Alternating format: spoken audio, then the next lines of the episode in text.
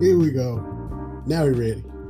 It's time for Cats Talk Wednesday. Small town and big city joined forces. Vinny Hardy of Lynch, Kentucky, and Terry Brown of Louisville, Kentucky team up to give you free flowing, laid back sports talk. Focus on Kentucky Wildcats as well as pertinent information in the NBA, NFL, and Major League Baseball. Yo, and, and that's exactly what it is. I'm, I'm a small town. TB is a big city. This is Vinny Hardy, and this is Terry Bland right here. What's up? Not much, man. Yeah, my, my eighth grade yearbook, I was Terry Bland. I was I was hot when I got it, but me and my buddies, we, we laugh at that now. I know you saw that. I sent that to my dude Ben. We've been friends since the first grade, so we always give him trouble about that. So, Because you know, I, I'm anything but bland, okay? for real, for real. I, I saw that and I had to go ahead and for the old people. we ain't old old, but we old enough to remember, and you old enough to know. I sent you that GIF of Bobby Blue Bland. As soon as I saw that, yeah, if you think you're lonely now, wait until tonight, girl. Starting all over again.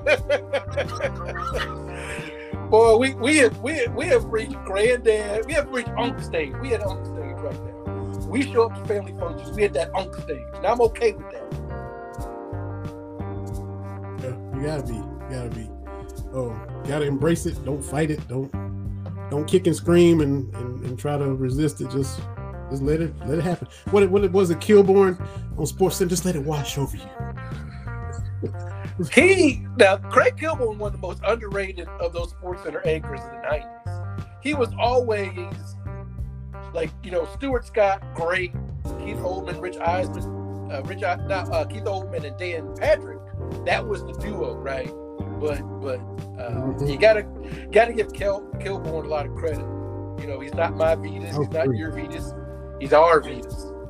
You know, it's, it's the cold and poo season. Come on now with it. So I'm right there with you, man. That's it. I'm gonna get this link sent out because you done got us a good guest coming up here in about 15ish minutes, man. You gotta tell tell everybody on Anchor and wherever you get your podcast and those who want to watch on Roku, who you got set to come up in here in a few minutes. I got Matt Sak. Uh, he's a youngster. He's a student at UK, and he's got uh, a site, Courtside Connect, and he's been covering the Cats and putting out some really good content. So I thought, uh, as the uncles that we are, we I'd, I'd reach out to him, let him come on and, and do his thing. But he's passionate for the Cats. Uh, he sent me a message today. Said he's a little hoarse from the game last night. That game that went to OT uh, last night. Uh, so he's going to come on. He's going to chop it up with us.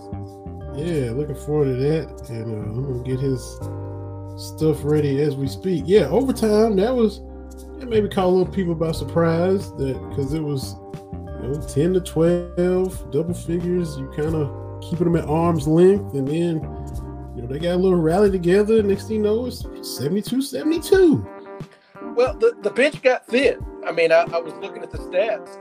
Uh, Sahvir Wheeler played all 20 minutes in the second half and all five minutes of overtime. Mhm. And and and Kellan Grady uh, played, I think, all but like a minute or two. So it was just uh, uh, uh, really became a test of wills at the end. Now the overtime was a different story.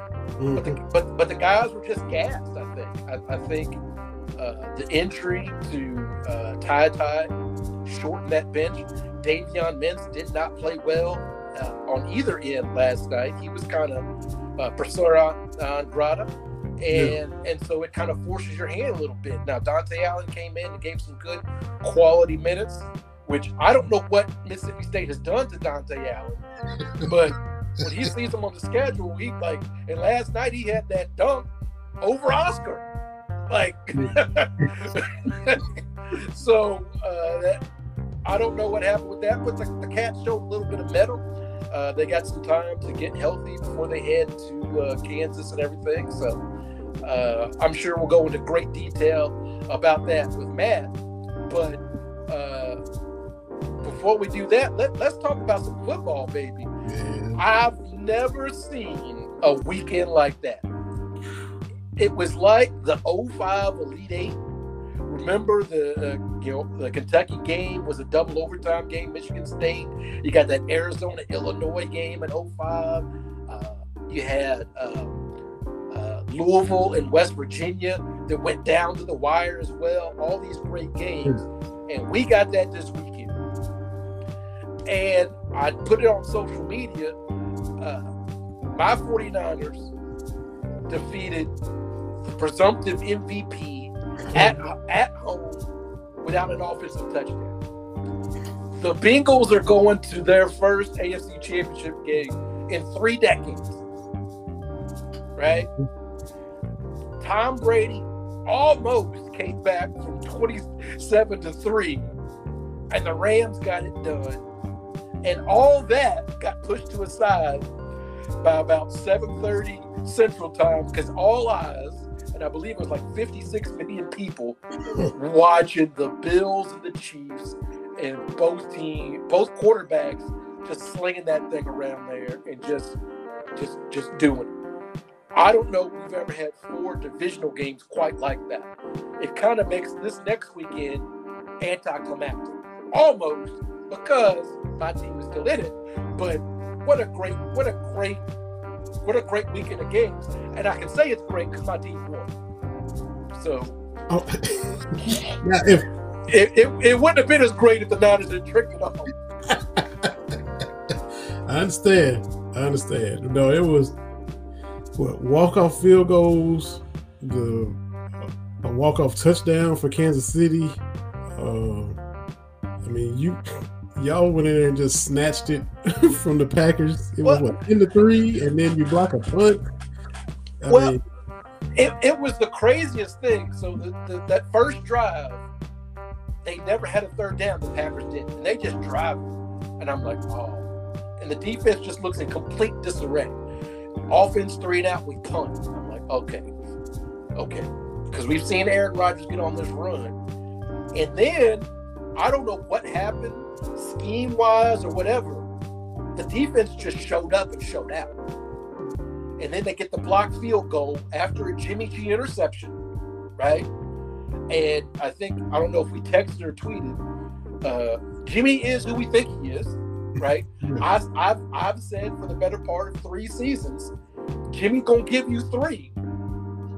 What you do with it as the other uh, opposing team is up to you. But he's gonna give you three of them that you got to go get, right? Yeah. And then it's up to you. So he throws that interception, trying to get it to Kittle, mm-hmm. and the Packers get that like 40 something yard pass up. up. They go down 14 0 at halftime. That's a wrap because the offense ain't doing nothing. Mm-hmm. And block that field goal. I said, okay, cool, cool. uh, and then the third quarter was ugly when the snow started falling.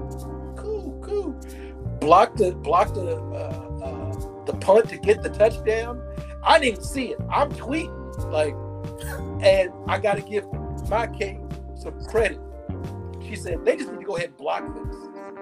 And I'm at my phone tweeting, and then she said, "Oh my God, they blocked it." I look up, I'm like, "You gotta be kidding me!" And then uh, Green Bay gets the ball, three minutes left, and I'm like, "Okay." Because as a Cowboys fan, you remember that game a few years ago where it's like you done gave Aaron uh, Rodgers too much time. Mm-hmm. Week three of this season, as a 49ers fan, it was like a minute change. I'm like, you don't give this dude too much time. And he, he just misses. Get the ball back, and I'm like, Jimmy, just put the ball in, in Deebo's hands. Like, Deebo got a first down. Kittle got a first down. That's all you got to do, Jimmy. We ain't asking you to carve people up like this. Yeah. Just literally put the ball in our best people's hands. His best plays, Jimmy's best plays, are short passes and let the guys work. Mm-hmm. That's why putting Deebo in the backfield works because Shanahan's like, Deebo's our best threat. How do we just give him, just hand him the ball? Just hand him the ball, Jimmy. That's all you got to do. Just hand him the ball and they they cutted it out. And I'm like, man, this is a long field goal. It's cold and good as gold. Robbie Gould comes out there, boom. And it's funny. Why is it funny? because after that game, Twitter was hilarious coming after Aaron Rodgers. It's the one thing because we're like, what can unite us as a country? Aaron Rodgers taking that L united a whole lot of people. oh, a lot of people. Oh, I mean the the names. Uh, you know, my favorite was uh, you know we thought Aaron Rodgers had a shot. We thought that before too. So it was sweet because, like I told you, there's that video of draft day where he is like, the 49ers, they're going to regret not taking Aaron Rodgers. Mm-hmm. And I keep telling you, not yet. 0 and 4. The most postseason losses without a win for any quarterback ever.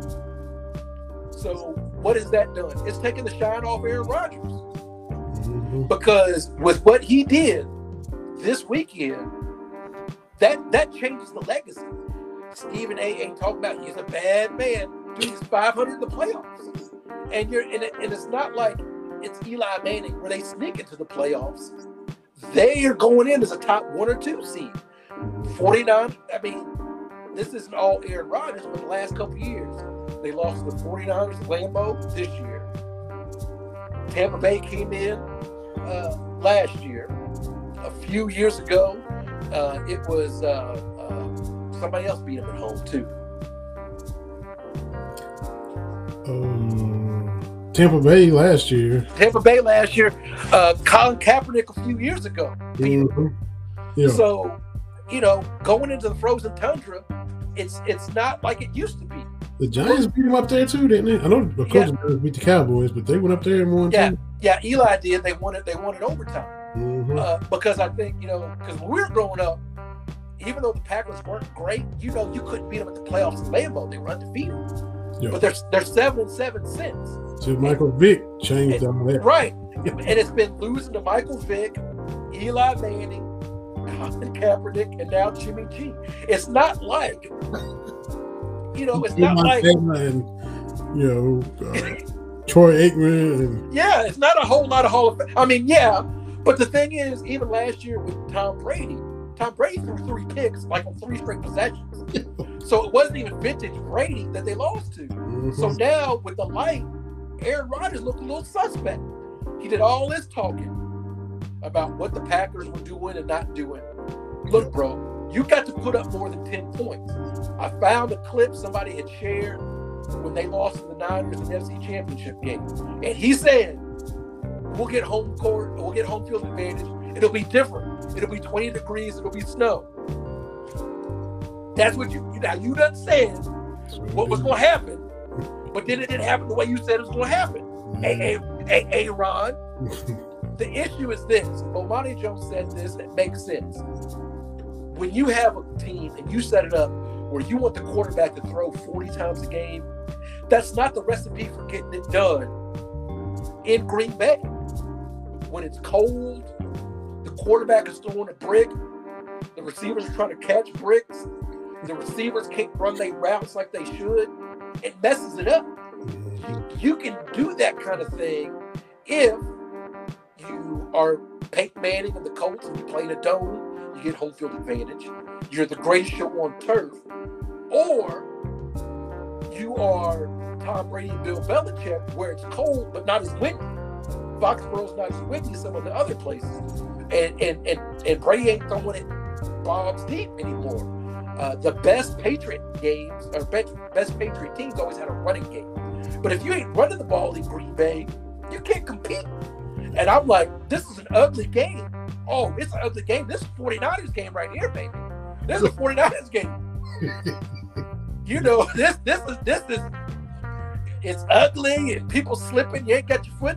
This is when we at our best, baby. Mhm. Because the the be- the 49ers best players on offense, of course, Deebo Samuel, Kyle Juszczyk, and George Kittle. Basically, everybody else does the same thing every play, except those three guys. I mean, watch the offensive playbook. It's not that complicated. We'll put Deebo here, use some act like it, it's really not. But focusing on those three, those are the unique things that the 49ers bring. And like I told you, the 49ers don't run the ball. Like, we're not afraid to just let our quarterback throw eight times and just run this ball. Like, Yeah. until you decide to stop it. So Unbelievable. the the best part though is they're lining up for the field goal. I'm like, I can't watch this. Like, I don't know how it's gonna go. I step into the hallway, and that's when the business says he hit it, and I come come running back in, and that's when I have to film my video, which they put on the, the 49ers official account. They were like, fans submit your videos. I did that. I'm viral yet again, baby. That's it. That's it. I think that's what I- did I put the? I think that's what I titled this episode. It's, it should be scrolling. I thought I put TB does again. Yeah, TB. Yeah, no, TB is showing out. But yeah, well, you are showing out. But I thought I, I started to put TB does it again as far as the going viral. But you showing out, you enjoying it, and you- you've been loving Aaron Rodgers' misery. Uh, in the title game again against a team that y'all haven't lost to in what four years. That yeah, that's what's making me nervous. Now, uh, the thing I didn't realize, I've been over here like kind of wallowing in okay, the 49ers aren't what they were in the 80s, right? You and I have had this conversation. But this is the fifth title game in 11 years. And and I was on I was on with Al High, who was on BS3 with us as well, called the Casual Highlight. We'll probably have him on next week. And that's what I told him. I said, we we clown Jimmy G, but he has been here before. He's been to a Super Bowl. I mean, they lost it, but he's been to a Super Bowl, been to the conference championship game. But this is Matt Stafford's first playoff run of any kind. So I'm like, and of course, in my I'm going all heart here. Forget it because I'm, I'm happy the Packers are out. Now I'll be totally happy if the 49ers are out. As a Cowboys fan, that's just where I live.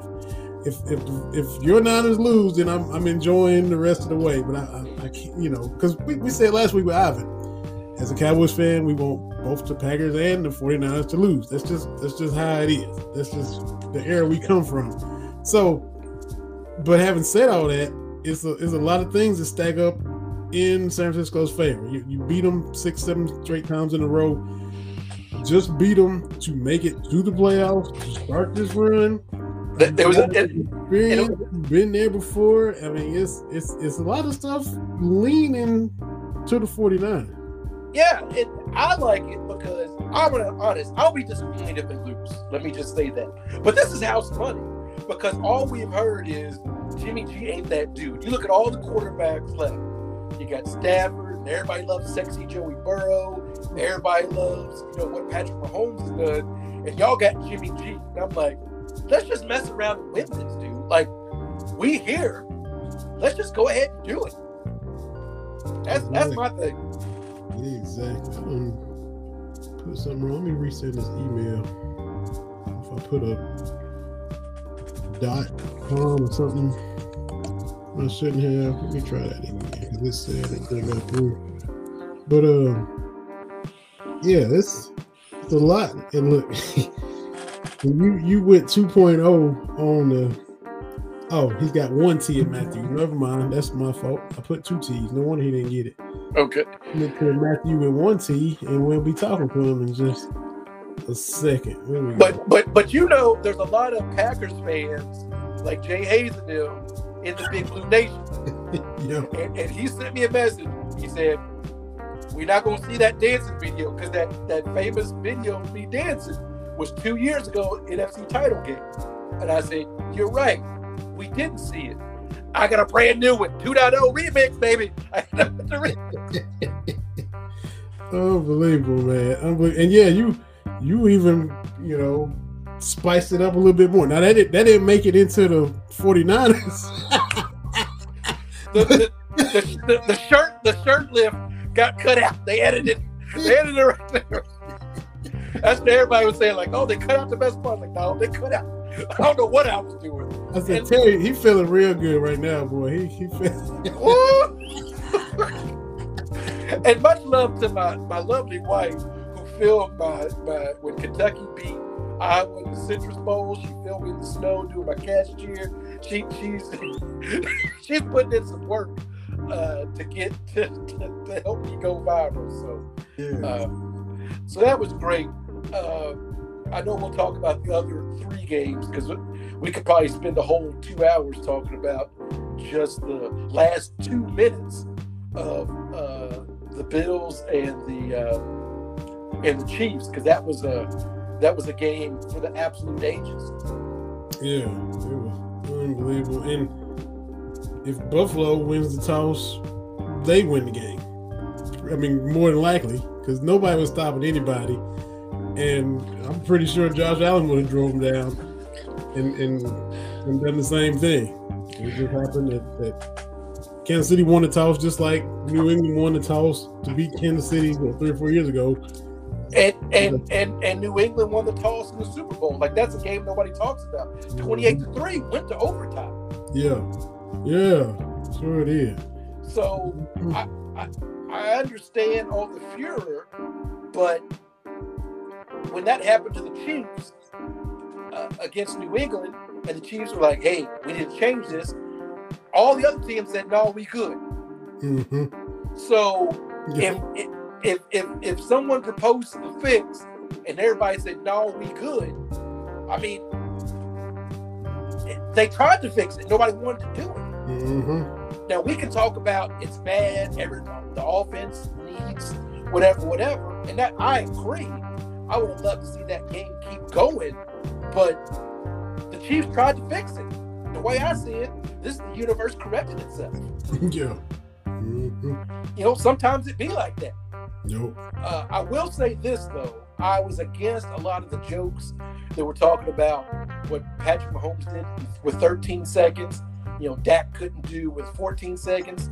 Yeah. Patrick Patrick Mahomes had timeouts and and and, and got the ball off the touchback. That's a completely different situation than the middle of the drive. So I'm not going to jump on uh, the Cowboys and Dak for that.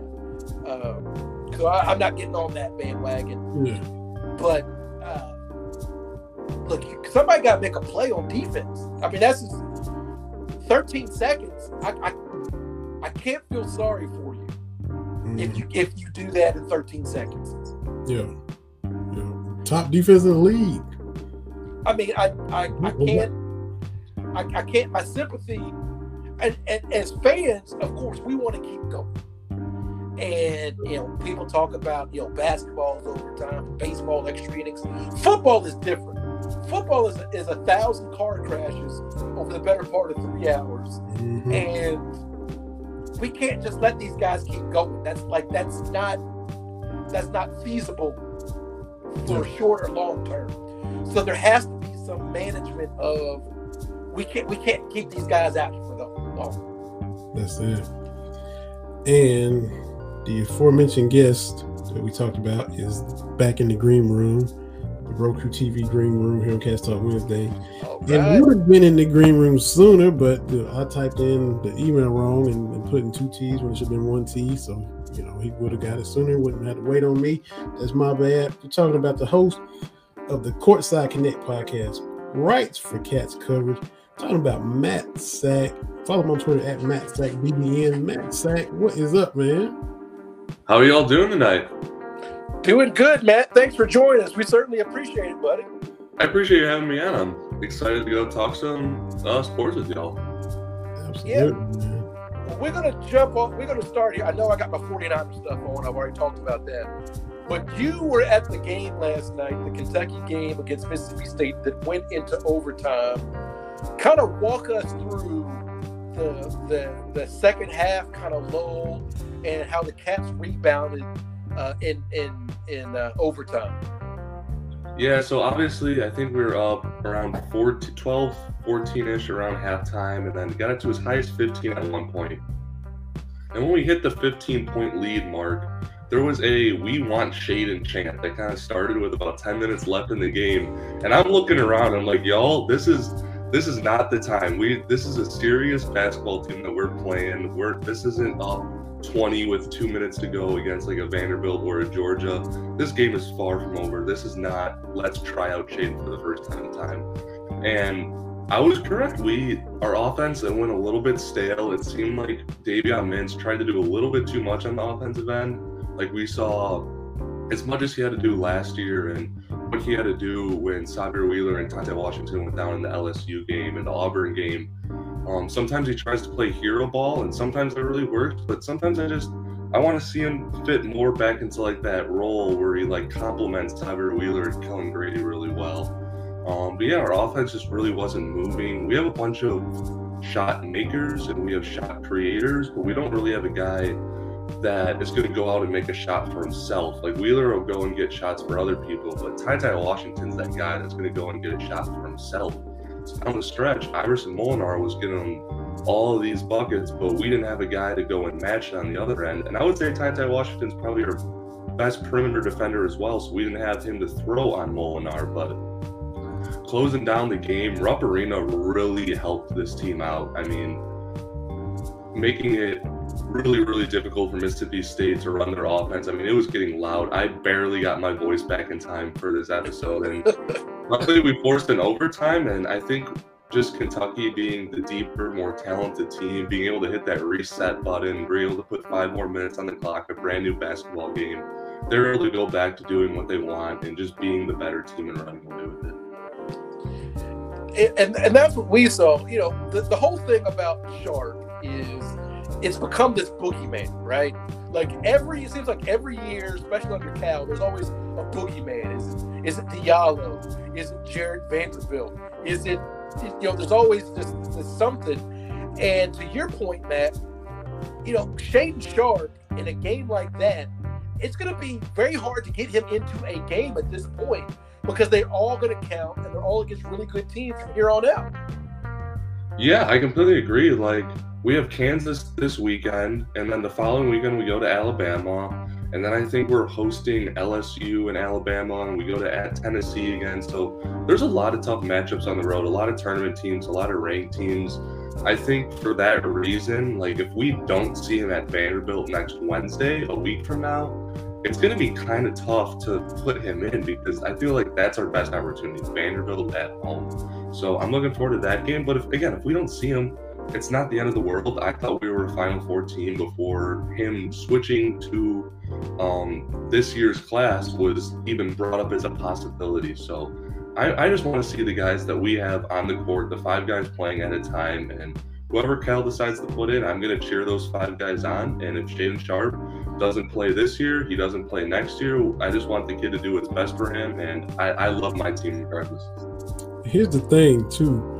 Um, get this. This is that's the first time TB and you you've been here. You know, this first time Shaedon Sharpe's name has even been uttered on this show because I mean, why? We, we we've seen the build up, we've seen the hype, we've seen this snowball just roll down the hill and get all this momentum and become an avalanche. He hadn't even, he wasn't even in Lexington yet, and you heard about him. Now he's here. And is gonna play? Is he gonna play? Cal always says some stuff that sometimes, you know, we roll our eyes, you take it with a grain of salt. But he literally will say, look, he's not up to speed, and there's so much, you know, if, if he comes in, it'll be simple. We have to do this, have to do that. He stepped on the gas in practice. He's literally said all this stuff that eh, he's not quite ready yet, and everybody's like, whatever, play him. It's like they, they ain't hearing nothing he's saying. Put him in, Cal, put him in. so it's just crazy how we like you say, latch on to anything, and that's just you know the fan base is always like that. Just latch on to whatever and speak it into existence, and, and lose your mind if it doesn't happen. And you know, it's just how it's, it's always been that way. This is just another example. Yeah, I think there's a point where it's just all good and fun and just speculation and being exciting about being excited about the players on your team and wanting to see them play. That is one thing. We're getting to the point where it's like he takes his warm up pants off the bench and Twitter's going crazy or he's wearing a different type of game sneaker. So like, oh, are these the ones he's gonna play in? It's, it's like the man is just making wardrobe decisions, and we're like over analyzing, micro analyzing every little thing the kid does, and that's just not fair to him. He's just here to play basketball. So once he actually starts playing again, like I'd love to go in super depth talking about it, but until he does, I love my team, and I'm happy with the guys that we got on the court playing. Yeah, this is a dated reference for you, Matt. But Vinny, it's way back to is Rich gonna play tonight, Coach? We're, we're, we're back to that. kind of thing and, and everything. So Matt, uh, thank you again for coming on here. So tell us about the kind of stuff you're doing uh, to cover the Cats. You're at the games, you're kind of doing your thing, uh, you're writing and covering, you do great previews uh, for the games. I try to retweet them as much as I can. So, how did you get started kind of doing what you do to cover the Cats? I know we've talked about this before, but before anything, I am just a fan. I love watching Kentucky basketball play. I love doing everything in my power to help our team win. So, like you said, I, I, go to all the games. I show up as soon as I can to make sure I get in the front row of the student section. I'm standing the whole game. I'm cheering as loud as I can. I'm doing everything I can to help Kentucky win. And um, Trace Terrell, the head guy over at catscoverage.com, put something out saying they're looking for writers, and he gave me the great opportunity to cover for them. Like the way that Cats coverage works is they allow me to do what I want to do. They they allow me the balance to both cover the Cats and still be a fan, and allow me to express how I feel about the team and like our upcoming matches. Like everything that's needed to be so just perfect and you know, like some articles, like you need to put out completely factual stuff. You can't always just put out your opinions or how you feel a team might play. You can't put out predictions, stuff like that. But one of the big things I'm doing over at catscoverage.com right now is actually doing scouting reports for every game where I'll watch like 10 plus hours of film of our upcoming opponent and I'll research their stats and do all of that. And I'll just give my opinion on our opponent coming up and how I think we could beat them and what Kentucky has to do in order to win and maybe like a surprise breakout player we could see from that game. So that's one of the big things I'm doing right now. But also previously mentioned, I'm the uh, host of the Courtside Connect podcast. It's just some game review podcast. At their every one, I try to be the first one out and not necessarily sacrifice quality for that. I feel like I put out a really good podcast, but I want to make sure when people wake up the day after a game, there is someone there to talk about last night's game with them. And that that's what I want to do more than anything just keep connecting with the Big Blue Nation, discussing Kentucky basketball because I love doing that more than anything. And and that's what drew drew my attention to you. I'm gonna give you a little bit of praise here, uh, Vinny. Going back to that big brother, big uncle kind of thing is uh, Matt straight up. Like you can tell from his previews, he's not he's not just going to ESPN and saying, okay, what did Andy Katz say, or whatever. You can tell he's watching and putting some effort into it, and he's still a fan. Like Vinny and I have been covering the Cats for a while, right, Vinny? I don't want to say how long it's been, but whatever. But you can still be a fan, but still be objective, right? Like you don't have to sugarcoat everything, but you don't have to find negative in everything. And the stuff I read of yours is a great balance of, hey, the Cats going to Auburn is going to be a game. You know, you say it on Twitter like Auburn's going to do X, Y, and Z, and Auburn did X, Y, and Z. So, so kudos to you, young fella. You're doing great work out there. Yeah, I appreciate it, and that's what kind of really makes it all worth it. Like putting 10 plus hours just for one game. So you multiply it by two. I'm probably watching 20 hours of film, doing 25 hours a week on these scouting reports, plus a couple hours on podcasting works and stuff like that. And what makes it all worth it is that it kind of get to connect with the Big Blue Nation and people appreciate the stuff that I put out. I'm not just putting it out there for people just to scroll past on Twitter. Like, I'm, I'm glad I could put out good information that the Big Blue Nation can trust and respect and be dependent on to be accurate, but also just be a, a good quality read and not necessarily just be all just numbers and X's and O's and just factual information, but be able to expand a little bit on that. So I, I appreciate you saying that because that is at the end of the day why I do it. Yeah. Listen to the previous one, not the the Kellan Grady episode, but the one with uh, after the Auburn loss with Tata going down, and you, you said the same thing on that episode you just said now. I watched 10 hours of film and, you know, I'm, I'm doing the scout reports and putting all this work in. So, yeah, man, you, uh, it's good to see it paying off. Good to see people paying attention to it. And, uh, like TB said, you, you actually, it's not, you're not just throwing out crap after watching 10 hours. You actually put out stuff that we can see happen based on what you've watched with all the film and, and then you present it in a, in a good way. So, man, yeah, good stuff. It, and the thing is, too, like, look, you can you can barely shake a stick without hitting a Kentucky sports podcast. Let's be honest, right? But you can tell who's doing it to try to get on ESPN or try to be like KSR. You know, I'm not knocking KSR, but you see people try to big time. But what really attracted me to your work, Matt, is and I didn't mean to turn this into a, a Matt Sak love fest, but uh, yes, you did. But, but you're but you're genuine with it, and so I, I, said, look at this young fella doing his stuff out here. Uh, kudos and Vinny. He's he's in the he's in the full uniform from head to toe Rupp Arena, and I can appreciate a good I can appreciate a good jersey, man. I can yes. appreciate that. That's right. Exactly right.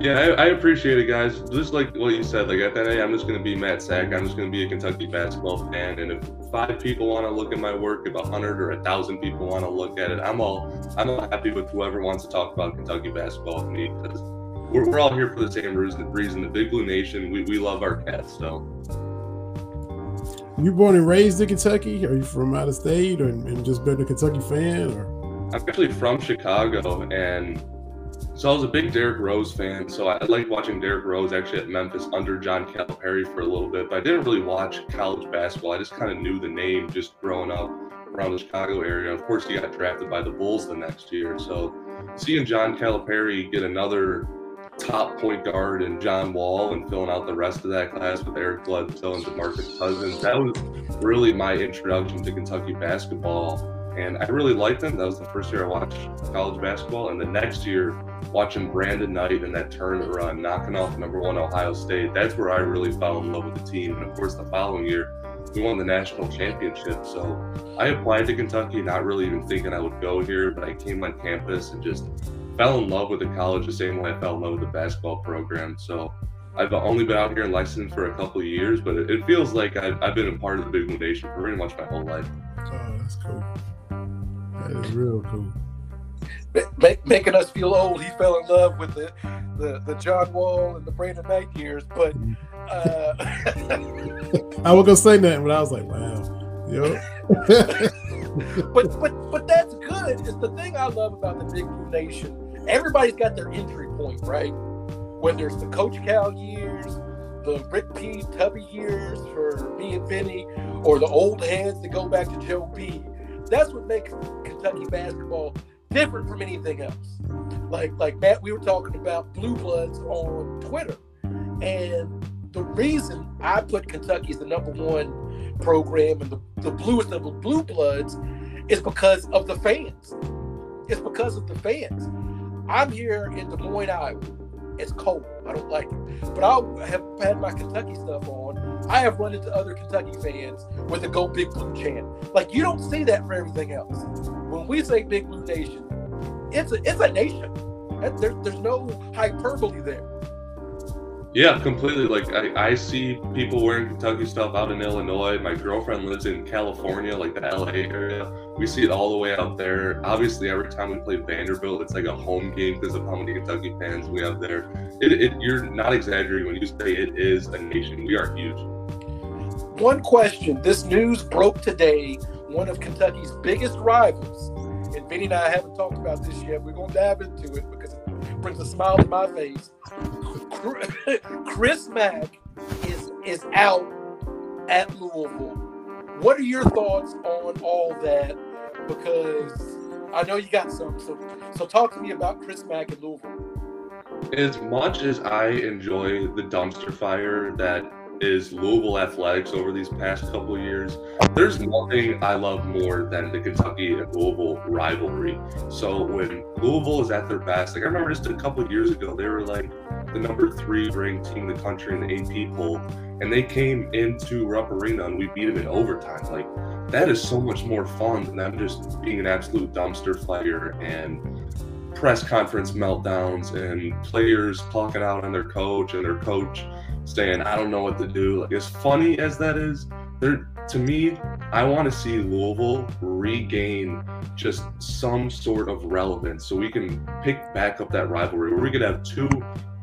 You called Kentucky a blue blood. I feel like Louisville's kind of on that uh, borderline, but two top 10 historical NCAA basketball programs when they're at their best going at each other, I think they're a better rivalry than uh, North Carolina and Duke. I think they're the best rivalry in sports. So, again, laughing at Mack is hilarious, but I'm kind of excited to get back to that hopefully a new coach brings them some success and we're able to get back to a true rivalry again. Yeah, the, the thing, I grew up a Louisville fan, full disclosure. So I grew up when they weren't even, they just started playing together. Like they didn't play for Vinny, it was what, almost 30 years or so? Yeah. From, from like 59 to 83, they hadn't played. And at that point, Matt, you know, Kentucky wins in 78, Louisville wins in 80, and they're and they're not playing, and it was obscene. And then they start playing. All the teams are really, really good. Louisville stops being good, you know, in the 90s. Kentucky's great. So it's rare they've both been really, really good at the same time. So I'm with you. I'm going to get some chuckles off, but it's it's it's better if both teams are actually are actually pretty good. It actually means something. Yeah, like going back a little bit, um, 2012, obviously we won the national championship. Then the following year, Louisville won the championship until it was vacated, and then the next year we met in the Final Four, or maybe it was the Elite Eight, but we're in the Sweet 16. I might be blanking on it, but that was one of the most fun games ever with the Aaron Harrison three, and just having two teams of this caliber of that rivalry going up at their best, and then Kentucky coming over the top that is more fun than just watching a dumpster fire unfold with the U of L sheriff on Twitter. Yeah. It, oh, the sheriff. Oh, that guy. They can't get out of their own way though. It's, it's as soon as they you think they're clearing something or, or got something behind them, they they run into something else. They un unveil some other scandal. They they spill some other drink. It's it's always something. It's continuous. Yeah, and, and here's the thing about Louisville athletics. I could come up with any kind of story about what's going on in Louisville, and you would stop and say, "Okay, that's po- that's that's possible." I could say, you know, they got dogfight ring inside the uh, football stadium when the football games are playing, and you would go, "That's crazy," but maybe, maybe that's the point that they're at. You know, when you have to say, "I'm talking about the extortion attempt." on one of their head coaches. And then you have to explain which one. That's the craziness that, that's there. But do you do you think, Matt, do you think Bruce Pearl is going to leave number one Auburn and go to Louisville? I would really like it. One, just because it would remind Auburn that they aren't as relevant as they think they are. Like every couple of years, there's an SEC team that challenges us and they fade away. Like it was yes Tennessee and with the Grant Williams and Schofield years. It was A and M before that with Alex Caruso. Um, Arkansas had a year or two mixed in there when they had Bobby Portis. But if Auburn loses Bruce Pearl, they're they're kind of like this next team that's challenging us. They would go right back down to bottom feeders in the SEC. So for that reason, I think it would kind of be good. And I think Bruce Pearl would be a great fit. I'm not sure if he'd be willing to, just with all the success he's getting at Auburn. But at the end of the day, Auburn is a football school. So for him to be able to coach at what I would at least consider a basketball school and historically a top 10 program and probably get as close to the Kentucky basketball head coaching job as he can get, because we know Bruce, Bruce Pearl really, really wants that. I, at the end of the day, I could see him doing it. Yeah, he, uh, you can see, you know, that he's done it twice at football schools. You know, got got Tennessee to number one when they played Memphis. Now he's done it again at Auburn. So, like you said, to actually be at a basketball school, uh, he he would it's like he would die and go to heaven, and, and be hoping at Cal and, and be right down the road. Yeah. You, you're saying Tennessee's a football school. That's a very yeah. loose. That's a loose term there, sir. Well, they still think they are. Just like Auburn, just like Auburn thinks they're relevant right now. So, and look, eh, man, all the arguing back and forth with the the camp out, and it's just another game. Even though they stormed the court and, and you know had a strip tease after the game, and even Cal was talking about, well, maybe if it was a big game, they'll drop their shorts. It, they were number two in the country when they played Georgia a couple days before. We, we went nobody camping out for that. So don't don't give me this. We ain't doing nothing out of the way just because Kentucky's in town. We know damn where y'all are. That's why they about lost to Missouri last night. They st-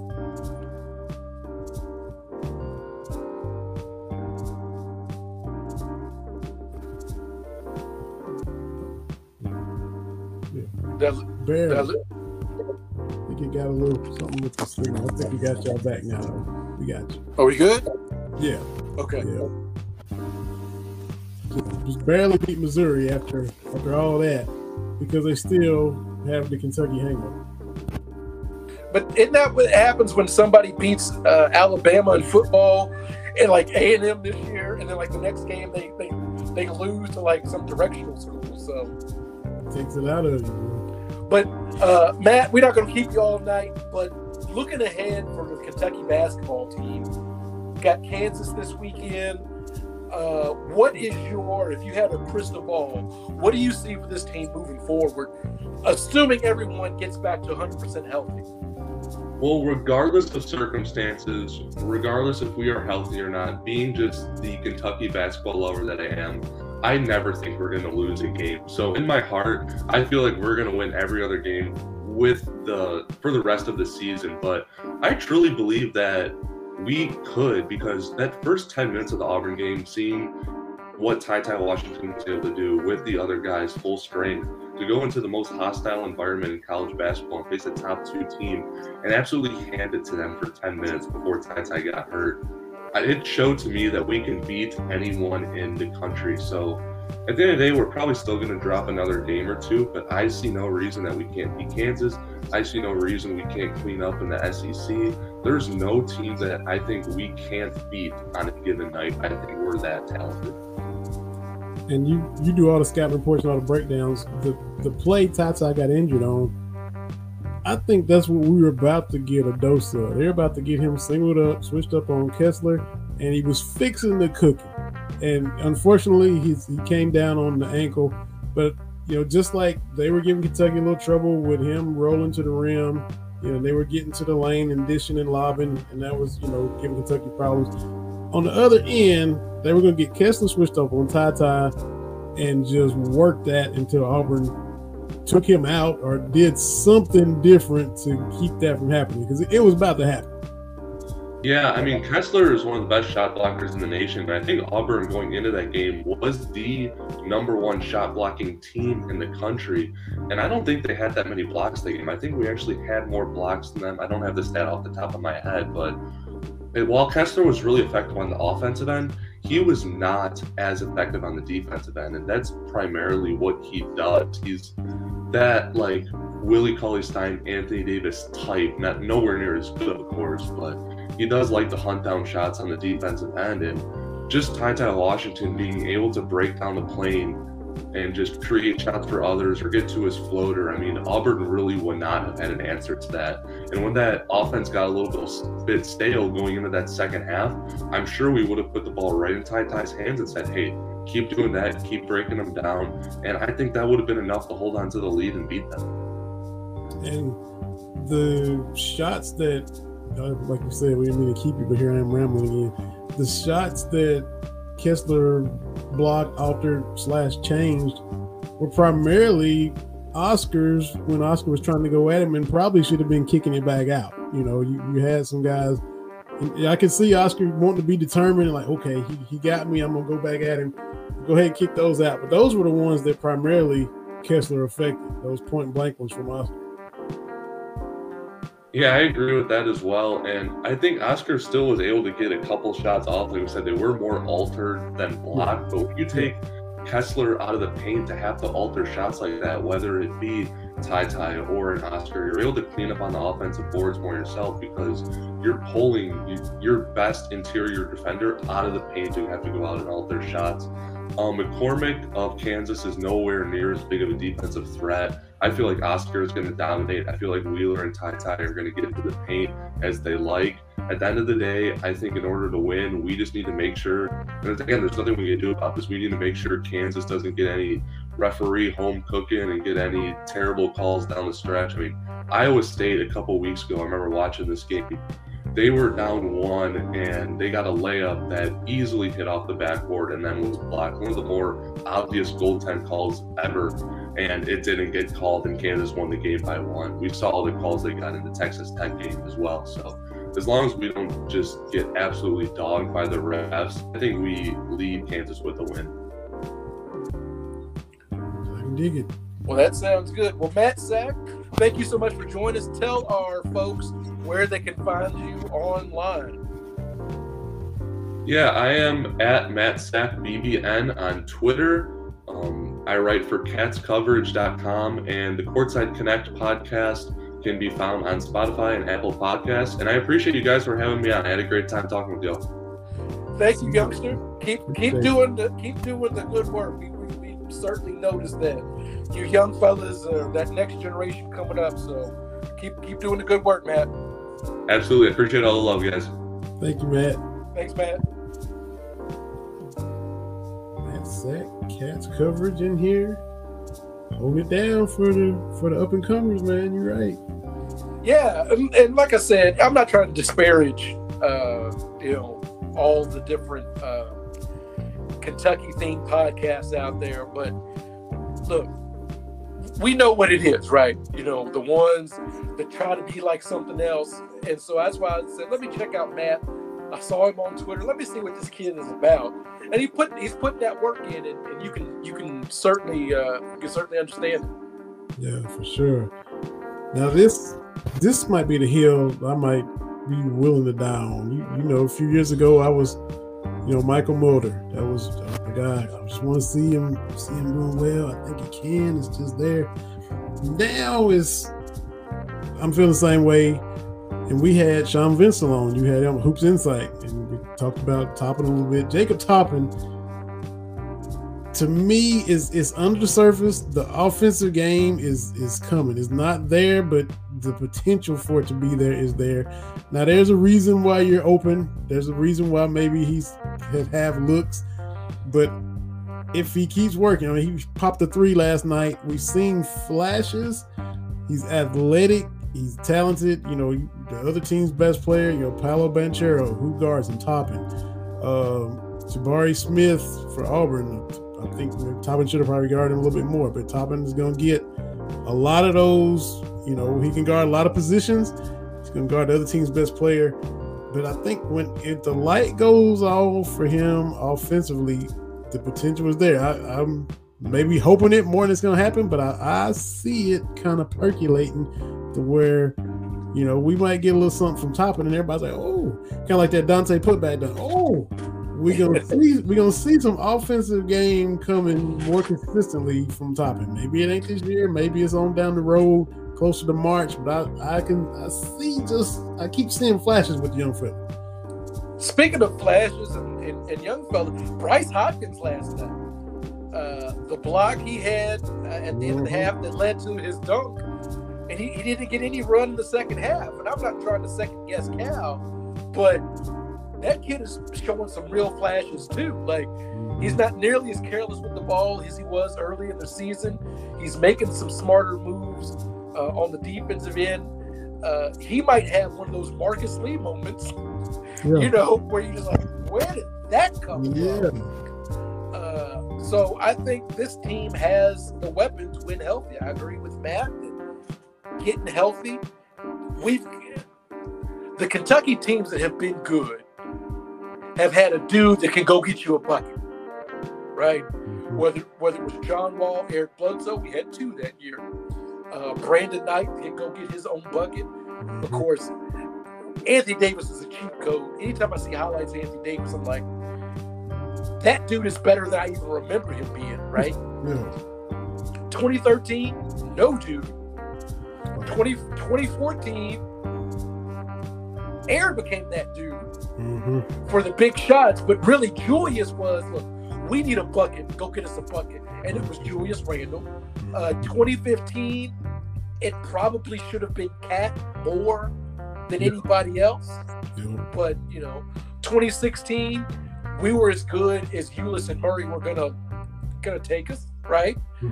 Uh, 2017, uh, it became uh, Fox and Monk, right? Like dudes can go get you a bucket. Uh, 2018, it was it was Shai, right? Uh, 2019, uh, it was PJ, but then PJ got hurt, and I think him getting hurt, even though he balled out against Auburn in 2019, uh, I, I think he became that. 2020, clearly, clearly 2020. Quickley, Maxey, Hagans, Junior Nick Richards. Clearly, we had dudes. Last year, no dudes Yeah. get you a bucket even out of a set offense. Right. Okay. Uh, but this year with with Ty Ty, uh, you got to pay attention to that dude. We saw him at his best against uh, Tennessee. So in the first ten minutes against Auburn, he, he's he's a game changing dude. So getting him back, we'll we'll see what happens. Yeah, because the the two road games is you know it is what it is, but you gotta you gotta give it an incomplete. At LSU is an incomplete. Auburn was kind of a carbon copy of LSU because it was incomplete. Both times you have an, injury bug is like that sometimes, but the backcourt goes out in Baton Rouge and at Auburn. Both times, what you're up nine at LSU down the stretch, and you go into Auburn and just start the game, like like Matt said. You, you punch them in the mouth. They are ready to go crazy. And the first chunk of that game, they're just sitting there on their hands because it's 17 to 7. It's 19 to 9. Oh, and, and Kentucky was in con- complete control. but Yeah. it was incomplete because you know you, you saw the injuries. Tata goes out, and then you have Wheeler again, which you know call out those screens. It looks like they're gonna get that rectified uh, because you, you lose your backcourt in two games on the road, so you get, you get those incompletes of what looked like they was handling business in hostile environments. So as long as this team is everybody on board and ready to play, you, like like Matt said again, you, you gotta like your chances And before 40 minutes. and, and the thing about Ty Ty, uh, like Matt was saying, the defense. If Ty Ty's in the game, that pick and roll with Kessler, I don't think works the same Mhm. because Ty Ty is a much better defender and he's bigger uh, than than uh, uh, Davion Mintz. So that changes that aspect a little bit of it, and I think that's where we really were kind of missing too on both ends of the court. And so, um, you know, I love my team. Like Matt said, I, I think that they will do. Uh, uh, they better win at Kansas. Y'all going? Yeah, Yeah. Ooh. Oh man. Now how could look? It's y'all all under that Midwest cold, right? I hear Chicago, Minneapolis is 40 below everywhere. I guess that's y'all up in that right now too. uh, yeah. It hasn't been above freezing in maybe two weeks. I, I, I mean, okay, it may have gotten like to 34 one day or something like that, but I've never been this cold for this long. Like the, we've had snow and it hasn't melted because it hadn't gotten warm enough to melt. Like they just like, look, it's snow. They, they you know, it, it, it keep going. Like I, I, you know, I, I have fun with some of my friends and stuff on Facebook and Twitter and Instagram. Like, oh, look at the snow, and they'll be like, oh, it's so cold. It's 15 degrees. Look, man, I agree. 10 degrees, 15 degrees, that is cold. However, I have learned there's a layer below that when the temperature is minus five. When the temperature is minus five, and then there's always a wind. There's always wind here in the Midwest. So I think we were under a cold, a uh, wind chill advisory because it was at minus 20 Mm. uh, to the north uh, of us, they were at a wind chill warning because it was minus uh, 30 to 35. Now what's the, what's the brothers at the barber shop say about this? Like, were they born and raised in Iowa? Because you know the ones that didn't know Muhammad Ali was from Kentucky. there are black people in Iowa, but these brothers just used to this. yeah, they, they they're used to it. It's like the dudes in Chicago. You know, they put on their thick jackets. It ain't, it ain't no it ain't no thing. But Yeah. for me, for me, I'm like, man, I I stay bundled up. Like when I go out, I got my running tights. I put my running tights on. I put my jeans over top. Like I'm layered up. Like I don't play being cold. I just don't. Like I don't. Ain't, like that. I'm always walking by the thermostat. Let me let me knock the chill off this a little bit. You know. I was listening to the I forget what I was listening to today. I don't know, but you know, they break in with the national news for a minute and the Midwest, the cold is just enveloping the Midwest. Be careful. Don't go outside. Don't be outside for prolonged periods of time. Frostbite can become a thing if you're out for more than half an hour. Like, good Lord have mercy. I mean, whew. Man, uh, I forgot how cold it was. They said you can't be outside for 10 minutes. Yeah. Exposed skin in 10 minutes in minus 40. That's a wrap. Mm. That's, man, it's different here. Mm. This this is my whole thing. Yes, I moved here my own. Okay. But I can't believe that when America was moving to the west, right? We moving from Kentucky, the original gateway to the west. We going west. People stopped in the Midwest, said, "Okay, we cool." The winter came, and they're like, "You know what? We're gonna just stay put." because other people head to California. Like, you know, California just a couple of a couple of days ride from here. No, we could. I refuse to believe it.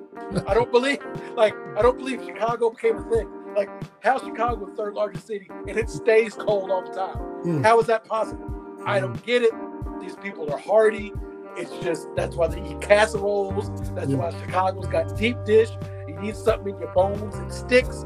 That's why Mhm. you, you, you gotta have it. You know, in New York it gets cold.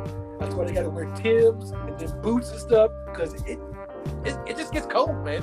And how far is Des Moines from Lawrence, Kansas? Uh, three hours.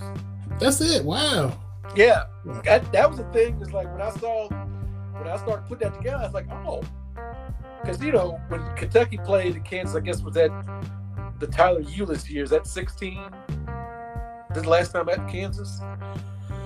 Anyway, Yeah, because they, they came 17.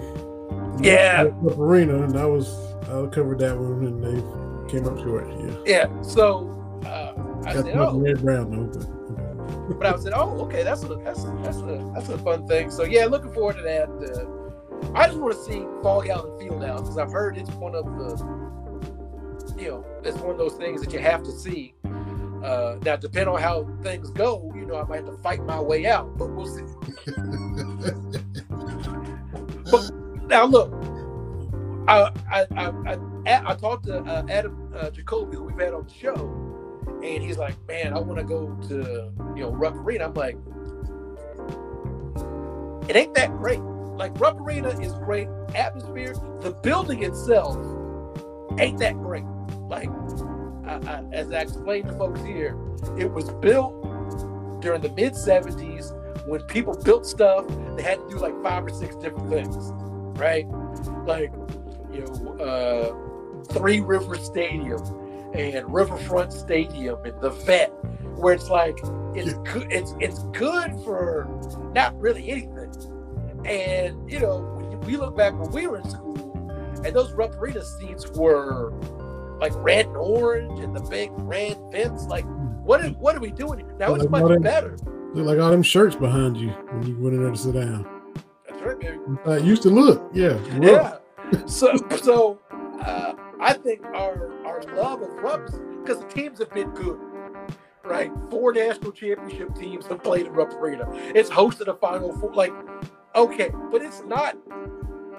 You know, I'm sure that there's better venues to watch basketball. I just, I'm, I'm sure of it. So, I'm looking forward to kind of seeing that and, and going from there. So I'll, I'll, I'll, I'll report back. Yeah, yeah, looking forward to to that. So starts at five your time, I guess. Five o'clock tip off your time. So y'all rolling up in there a couple hours early, like you like you like to do. Well, I'm gonna try to roll for, for game day, but we we go we we there's, there's a lot of lot of lot of parts a lot of parts I gotta make this work, but we'll we'll, we'll see.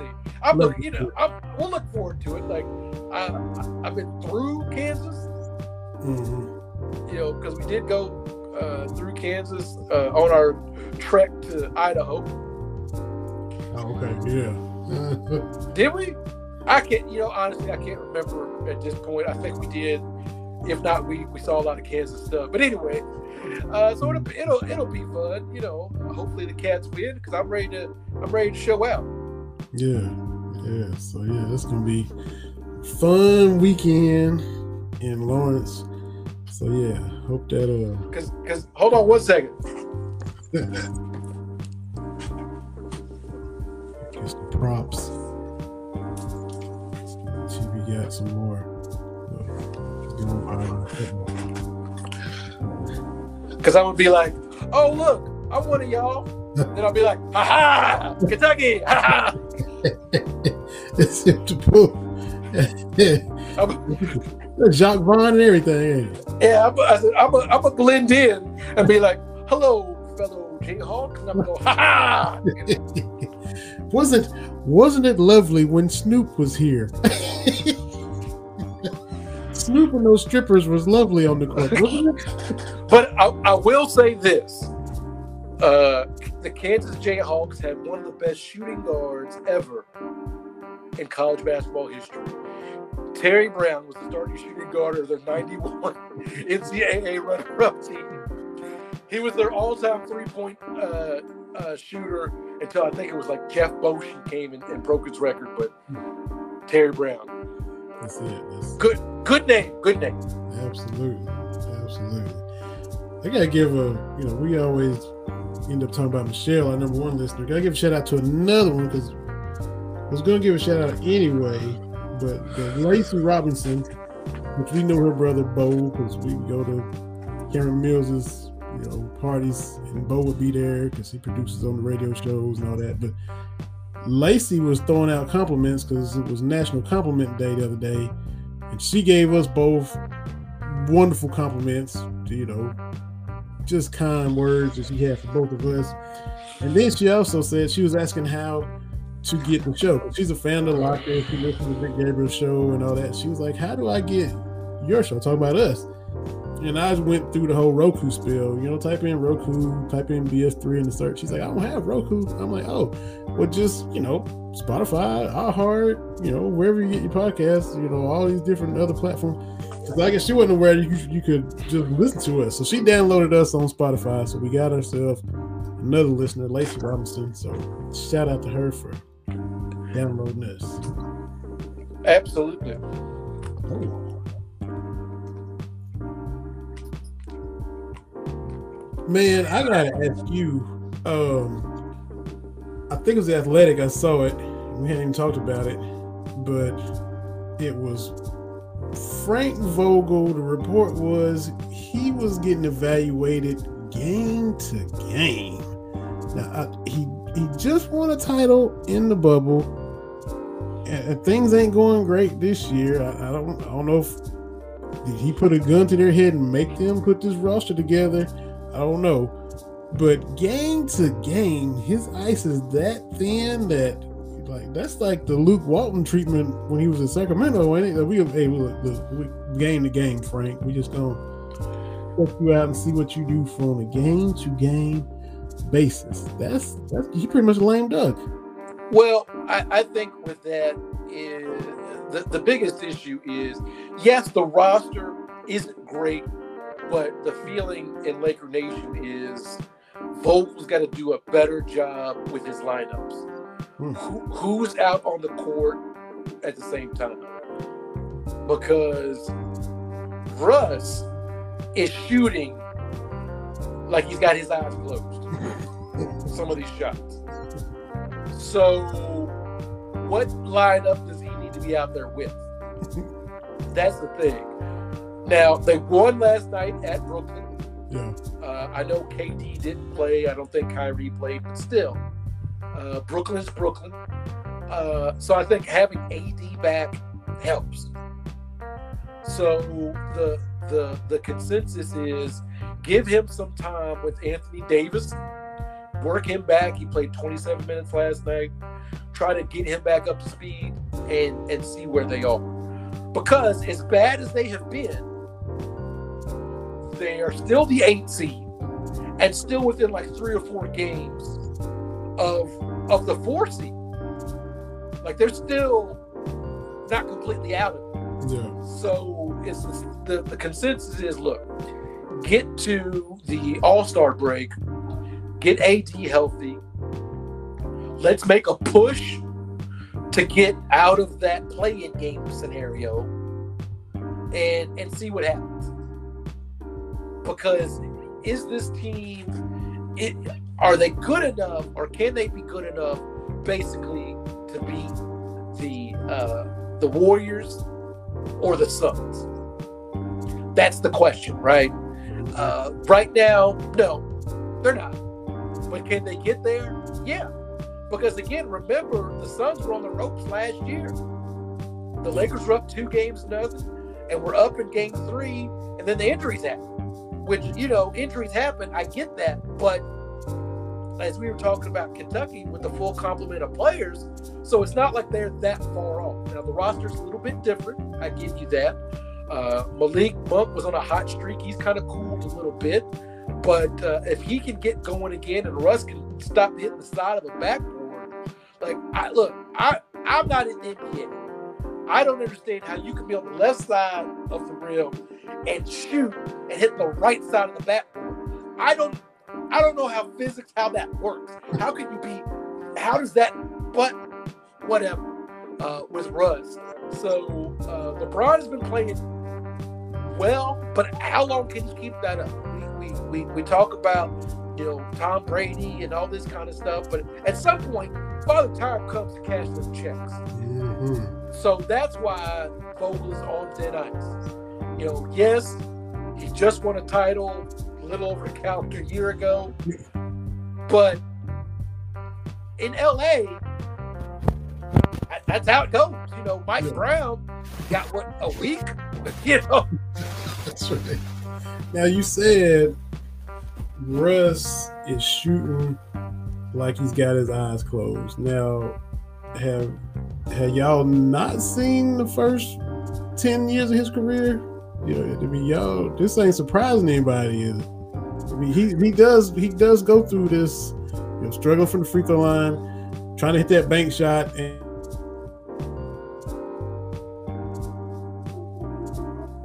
knew what y'all was getting, right, Jeannie? I mean, you seen? Well, yeah, but but this was this was done uh, for for LeBron, and the the thought always has been, if you got LeBron, you can figure it out. That that has been the conventional wisdom, because if you look at other players before and after LeBron, their weaknesses are clear. Like Chris Bosh was good, but he wasn't. I can take a team deep into a playoff good. Like I know oh. Dwyane, mm. Dwyane Wade had that cred. I, I, know Dwyane Wade had that 06 championship. But look at what Kyrie was doing in uh, in Cleveland before LeBron, right? So the thought, my thought was Russ would pull back a little bit, but Russ is going to be Russ the thing that's always been his saving grace is he gives you 100%. Right? So, again, yeah, you know what you're getting, but you hope that sometimes a round peg will fit in a square hole. And I, and I told you when they signed him, like, look, they got a title in the bag with LeBron, right? We got the one. Let's just try to figure mm-hmm. it out. This is this is the same thing of uh, bringing in Dwight Howard and Steve Nash. Did it work? No. Okay, we're the Lakers. Uh, it's you know Shaq and Kobe. You bring in Gary Payton and and and Karl Malone. Did it work? Uh, all right. Keep like so. It's it's the it's the younger fans that have been scarred by that drought. They're panicking, and the old heads like mm-hmm. myself are like, "Bro, you ain't got to panic. Like you ain't got to panic. Like Le, Le, LeBron is here now. We will get the next generational dude. Yeah. Like I don't know what else. I don't know what else. I don't know what else to tell you. Like we're cool. Like I keep saying to, to you, in my 44 years, the Lakers have 11 titles. Like it's Absurd. it's cool, fam, and that's with being terrible for a decade. That's being terrible for 10 years absurd. So uh, it's the young heads that that are kind of freaking out. But in the big scheme of things, if it doesn't work this year, we'll be back. That's true. And the sad thing is, you're you're right. You know, can't even can't even argue with that. Yeah, you know, and people told when I when the Lakers were terrible on Twitter, when they were starting Tarik Black and Robert Sacre and uh-huh. Ronny Turiaf and all those teams, and I'm like, this is this is painful to watch old Kobe with these dudes. And mm-hmm. I and I and all the young folks when the when the when the when the they suddenly became Warriors fans, like blah blah blah blah blah. The Warriors, like, all right, the Lakers will be there. The Lakers won't win again. And then what happened? So yeah, I don't worry about that. I, I, I don't worry about that. I, have been paying attention to the Lakers, obviously, but you know, for, for my money, they'll, they'll be back. We knew what Russ Russ was. We knew what uh, Carmelo was. He's not the same player he was in Denver or even New York or even Houston or even Oklahoma City or even Portland. I might be missing a team, but I think you got them all. I was like, he gonna get them all. He got them all. and I keep saying it, but the Lakers' whole thing of give us two dudes, we will figure this out. That's true.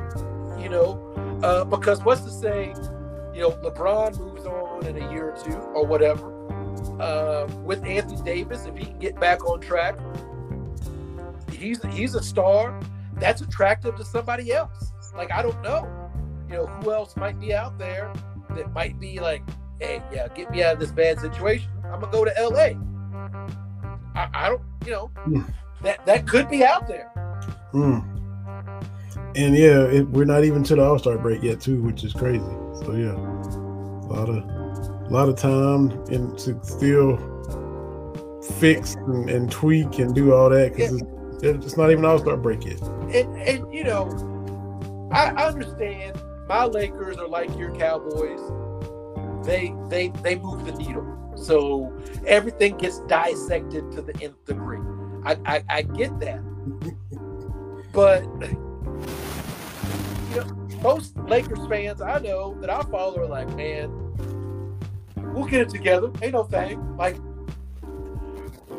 unbothered by by all this. And again, I, I, keep saying it. The Lakers' whole the way they operate is the most successful way of any franchise.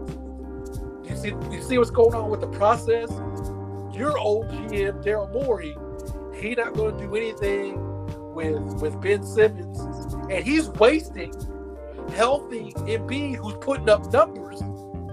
Dude, you got to do something. These windows open and shut. Like, what are you doing? Mm-hmm. You got to do something. Uh, you look at uh, what Boston is doing Tatum and Jaylen Brown alternating 50 point games against dudes. They still sub 500. Like, what are the Celtics doing? Right? Mr. Uh, Nia Long up there coaching. Yeah. uh, the Clippers, I don't know if you saw this, they came back from 35 points down to win. It was like the biggest halftime deficit ever overcome in the NBA in 40 years or whatever. Good for them. Good for them. I mean, yeah, you know. What they say about Luke Kennard? It was some abstract stat about Luke Kennard. The first four point play with under five seconds left in the NBA since like 2002. Like, Look, Howie Schwab didn't even know that. You know what? It's good, good for them because whenever you see what's going on with the Clippers, this is as good as it's ever been for them. This is as good as it's ever been. This right now is their best ever. It's as good as it gets. The Schwab didn't even know that. Who who know who even looks that up? Man, whatever. My disdain for the Clippers. It is just it's so dismissive. And it burns them up. Because they're never gonna be LA's team. It's like when the when the Texans became came into an existence, and old Bob McNair, I think, said, you know, that they were going to rival rival the Cowboys. No, you're not. That's dumb. Like, you're not rivaling nothing. You know, uh, like Brooklyn, they got all those dudes. but all of New York would rather watch the fifth seed. they would rather the fifth seed with Julius Randle, and I ain't knocking Randle, love Randle, but he ain't KD, he ain't hard. he ain't Kyrie. But New York will turn out for Julius Randle and RJ Barrett because that's just how it works, man. Like this Sunday, SoFi Stadium in LA is going to be red again because the Rams ain't got no fans. All these teams that move around, you ain't got no fans in your home. It was so much red, and it was it was way more red in Arlington than I was hoping for. Because I mean, we know the Cowboys travel. Y'all do too.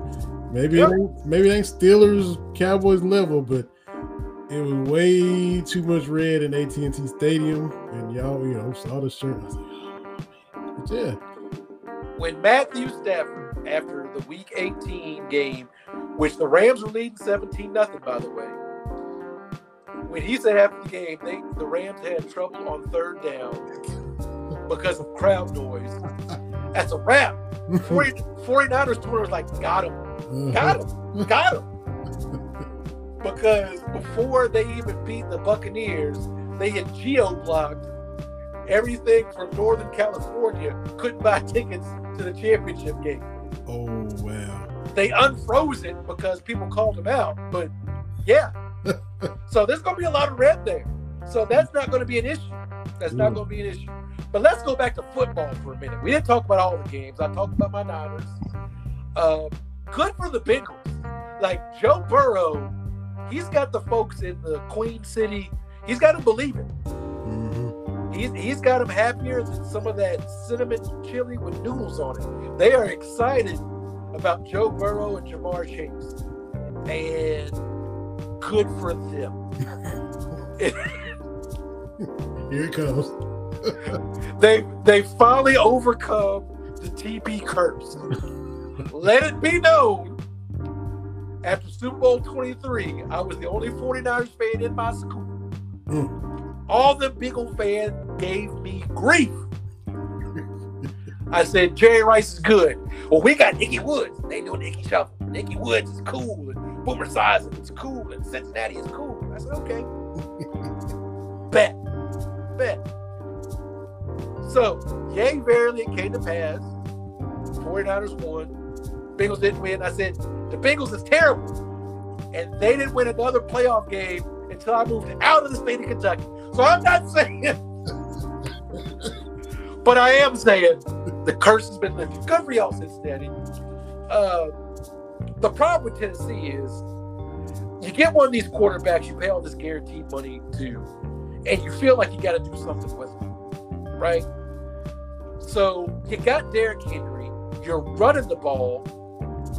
This is why I like Kyle Shanahan sometimes because he gets cute. Super Bowl, he got a little cute, but against Green Bay uh, this year and in the 2019 NFC Championship game, we just gonna run the ball. Y'all ain't stopping it. We cool with it. We just gonna run the ball. Mhm. But if you got one of these forty million dollar quarterbacks that that that Tannehill is, you got to get cute, and you get cute, and you get burnt. So props to the Bengals. Uh, Burrow got beat up, nine sacks. Like If they don't draft him some O lineman or get a free agent or, or something, because he got killed. I mean, he, he he got up and you know he wasn't fussing or whining like some quarterback. You know, Peyton Manning would have been like chewing somebody out. gesturing and everything. Yeah, I think Dan Marino used to get in his O lineman's behinds too, back when he would get hit. But you know, give credit to Burrow, he got up and already doesn't come off a torn ACL last year as a as a rookie or whatever. And uh, but going back to Tennessee, you know, Derrick Henry's coming back, and first play the game, you're gonna hand it to him. Nope, we gonna we gonna make him think we're gonna give it to him. We gonna we gonna throw, we gonna throw this pick to start our reign as the top seed in the AFC. We're gonna throw this pick against the Bengals, who just won their first playoff game, like you said, in 30 years. We gonna we ain't gonna pound King Henry. We're gonna throw a pick. So Cincinnati got the ball to start both halves, essentially.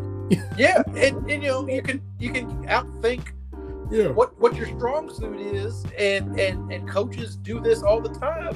Mhm. Uh, but just just run the ball, just run the ball, uh, and, and and and win the game. I mean that's that's now that last interception he had, it was deflected, whatever, whatever. But Yeah. why are you passing? Pound the rock, Mhm. Pa- pound the rock. So you know Tennessee's got some soul searching because they've been at the top uh, of the AFC the last few years, but they have Julio. That was you know, and to bring in Julio and Henry, and how defense is gonna do. They oh, and just both number one seeds. Just out, just get out of here. And, yeah, and, and if you if you look at uh, you you look at the AFC and you're Tennessee, you've got to be like okay, because uh, uh, Mhm. Pat, Patrick Mahomes and the Mhm. Chiefs, Mhm. they're not going anywhere. The Bills are going to be a problem. Go The Bengals appear to be a problem. coming. If if if the Ravens stay healthy, they're a problem.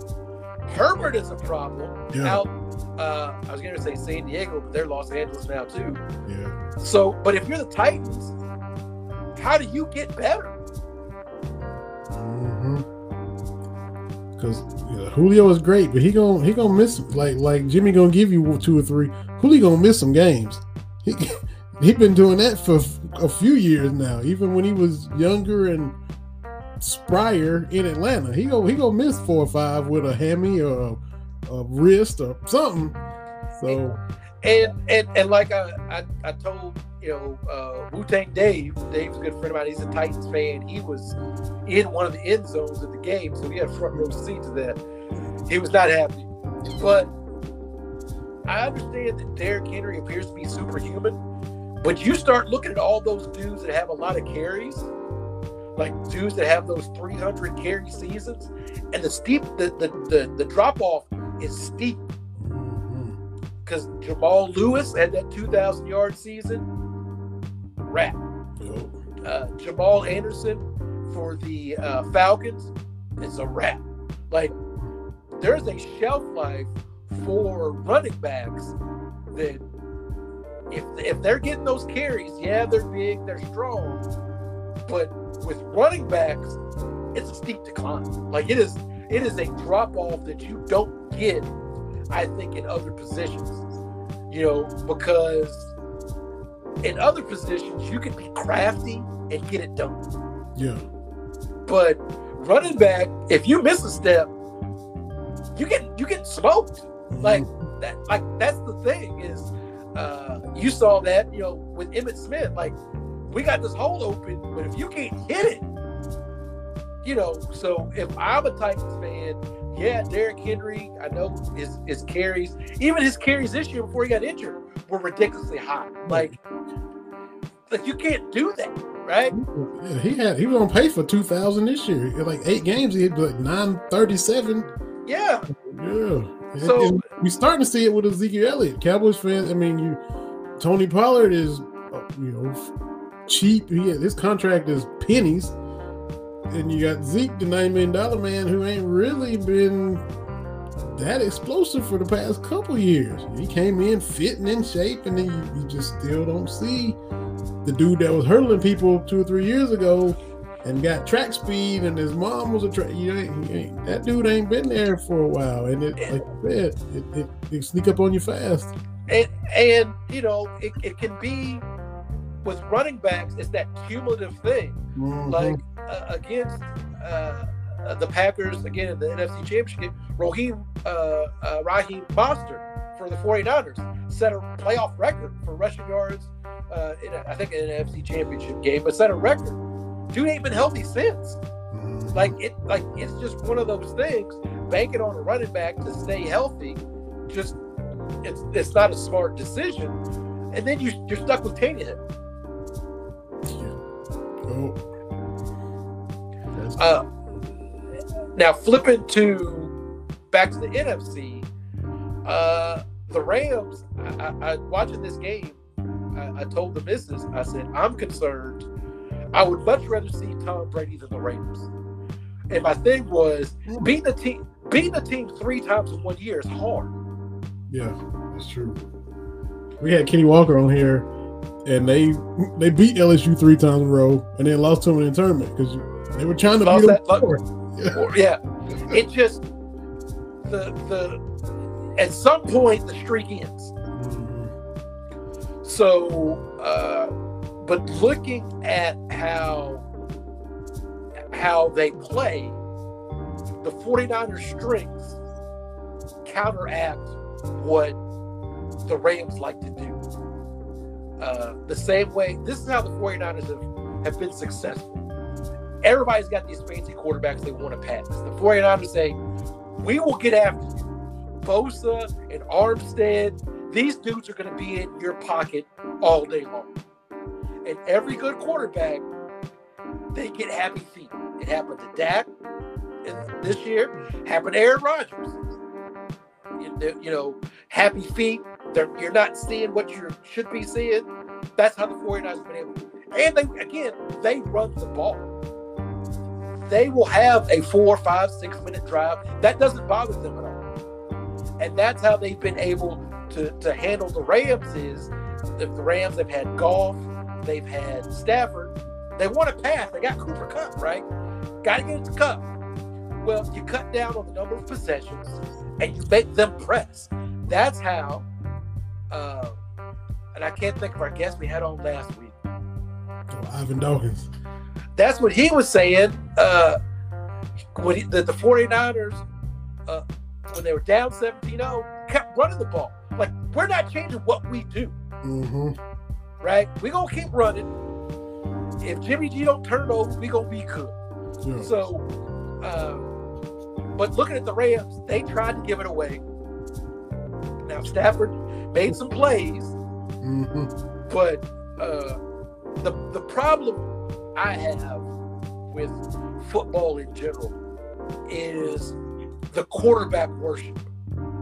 Right, like the quarterbacks get get everything, and that's not always the case. Like last year, it was Tom Brady going through the playoffs. Tom Brady was terrible until they got to the Super Bowl, and then he was mediocre. Like Mhm. Tom Brady was not great. Like the best Brady is seven years ago. Brady. Um, so Tom Brady had one good drive against the Rams. Mm-hmm. Now, did he make throws when they got turnovers? Yeah, yeah, yeah. But this wasn't Tom Brady carving anybody up like the old days, right? So you got that. Uh, Matthew Stafford has been serviceable. I'm happy for him. Uh, I think it's good to see that Odell Beckham Jr. was not the problem in Cleveland. Mm-hmm. Now, Cleveland, like Tennessee, got to do some soul searching Yeah, boy. because t- they've got some dudes in Cleveland that they need to be in the playoffs. Mm-hmm. It's just that simple. But uh, the Rams, I, I, think when you look at uh, the Rams defense as a 49ers fan, I'm not terribly concerned because the 49ers have a scheme that neutralizes Aaron Donald. I, I didn't say beats him, but neutralizes. Mm-hmm. A lot, a lot of pre-snap movement. Is the ball going to Deebo? Is it going to Elijah Mitchell? Is it Juszczyk? Like the 49ers, those three dudes I told you about, give give decent defensive fronts of opposing teams a lot to account for. And I know everybody loves Travis Kelce. We'll get to that game. But my dude Kittle loves to block. Like he's a tight end that will block as well as go out and pass, uh, uh, pass catch. So, uh, looking forward, of course, I'm picking the 49ers to win, obviously, but it should be a good game. Uh, you know, uh, as you said, look, Jimmy G's been in this situation before. Mm-hmm. Shanahan's been in this situation before. Uh, Matthew Stafford hasn't. Yeah. Mm-hmm. You know, Odell Beckham Jr. hasn't. Cooper Kupp hasn't. So I, I, think that plays into it a little bit. again, I'm, I'm a homer. You see my shirt? I'm wearing my 49er shirt. Uh-huh. I got I, I got I got my Jerry Rice's uh, uh, behind me. Uh-huh. Um, so I, I think the 49ers can still win because I think they'll buck it up just enough to pull it out. You know, the thing is, everybody dislikes Jimmy G. Everybody's got the Jimmy G jokes. The thing is, the team loves him Because yeah, he's going to give three balls that you're like, what are you doing? But he's going to do just enough to get the ball to Deebo, to get the ball to Kittle, to make a deep throw to uh, Aiyuk, where you're like, okay, we can win with this guy.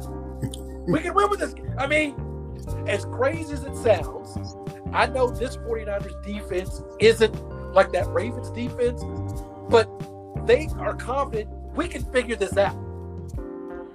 Do we need a special teams? Two blocks? block a field goal, block a punt? Like, they, this team just feels like, look, down 10 points, we're good. Like, there was there was no stress. They're just because they they uh, the 49ers have put out like sideline video. Down seven, it's snowing. All good, baby. It's all good. Like we'll figure it out. Offense can't do diddly poo. Don't even worry about it, Holmes. We Yeah. will figure this out. And I- you know, I don't get all this, you know, team and atmosphere, but that goes a long way because the team believes number one, you don't have anybody playing hero ball. The defense keeps playing the defense because like they don't nobody's out here freelancing that they feel they have to make a play because they believe in what they're doing. Mhm. And and that to me is the mindset that Shanahan has brought to the team. Like, we're good. We you know, we got this. You know, it it it, it takes me back to, to Joe Montana. They are literally like these 49ers are literally like you know, Ali when he was fighting Foreman and he says, Is that all you got, George? And Foreman was like, Yeah, that's, that's pretty much it. Because they they will take everybody's shot. It, it's snowing, like you said, it don't matter. We're gonna do what we do, we're not gonna panic. Is that all y'all got? Yeah, that's, that's pretty much all we got. And that's kind of how they are. They just take absorb it and, and just keep on going. So I, I'm gonna pick the Rams, but it wouldn't surprise me. It shouldn't surprise anybody if the 49ers go in there and win. And and we got a Deebo. We got a Deebo. Like Did you see him doing all this? We saw him up close and personal at South Carolina, and you know we've we've seen players from colleges we don't root for go to our pro teams, and of course you root for them. Did you see this coming from Deebo when he when he went out there? No, no, because so I I like the way the thing about uh, Shanahan and his offense that, that we're running here is it's perfect for Deebo. Because like I said, out of the base formation, you can run it with Juszczyk. He comes back as a fullback, and you can motion Elijah Mitchell out. You can put Deebo in the backfield with Juszczyk pass out of that formation.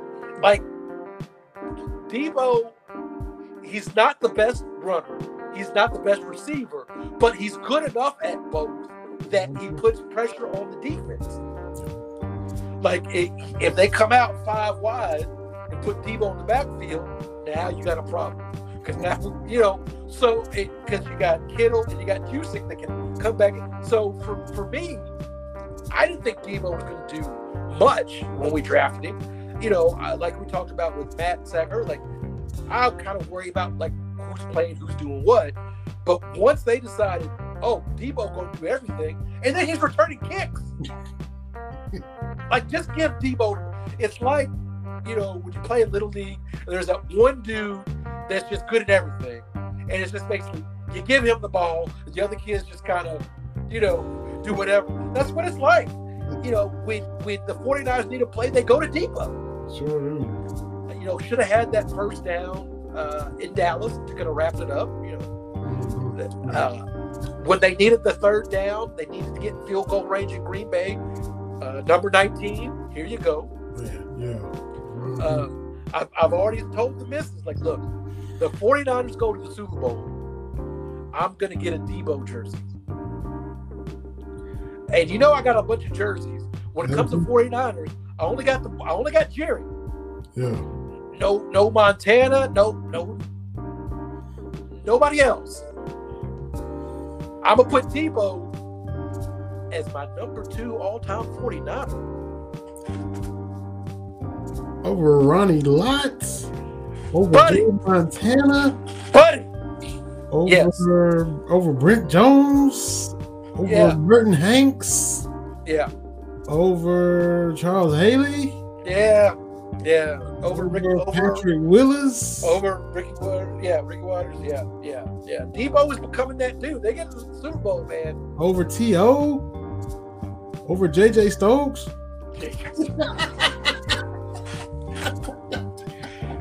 The funny thing about JJ Stokes is, I want to say it was like inside the NFL one of those shows uh, when he got drafted. And I just remember he it's like at the 49ers mini camp or something like that, and the receivers doing whatever. And he was talking about something about receiving. And Jerry Rice gave him this look like, that's what I knew. I was like, oh yeah, that dude ain't going down. Okay, that dude, all right. Jerry gave up the look. I was like, all right, all right, all right, Jerry. All right, Jerry. All right. So the other the game of the weekend, like I said, those other three games, and like those were great games. Beat the MVP at home, holding to ten points. That's great. Cincinnati going to the AFC Championship game for the first time in 30 years. That's great. Uh, the finally sending Tom Brady on the Rams, all this kind of stuff. That's great. Couch Brothers. Rodgers and Brady. Couch Brothers. That's what I love about the culture is Tom Brady catches slander and he's had seven Super Bowl rings. That blows my like. But that's how Got to get him when you can, boy.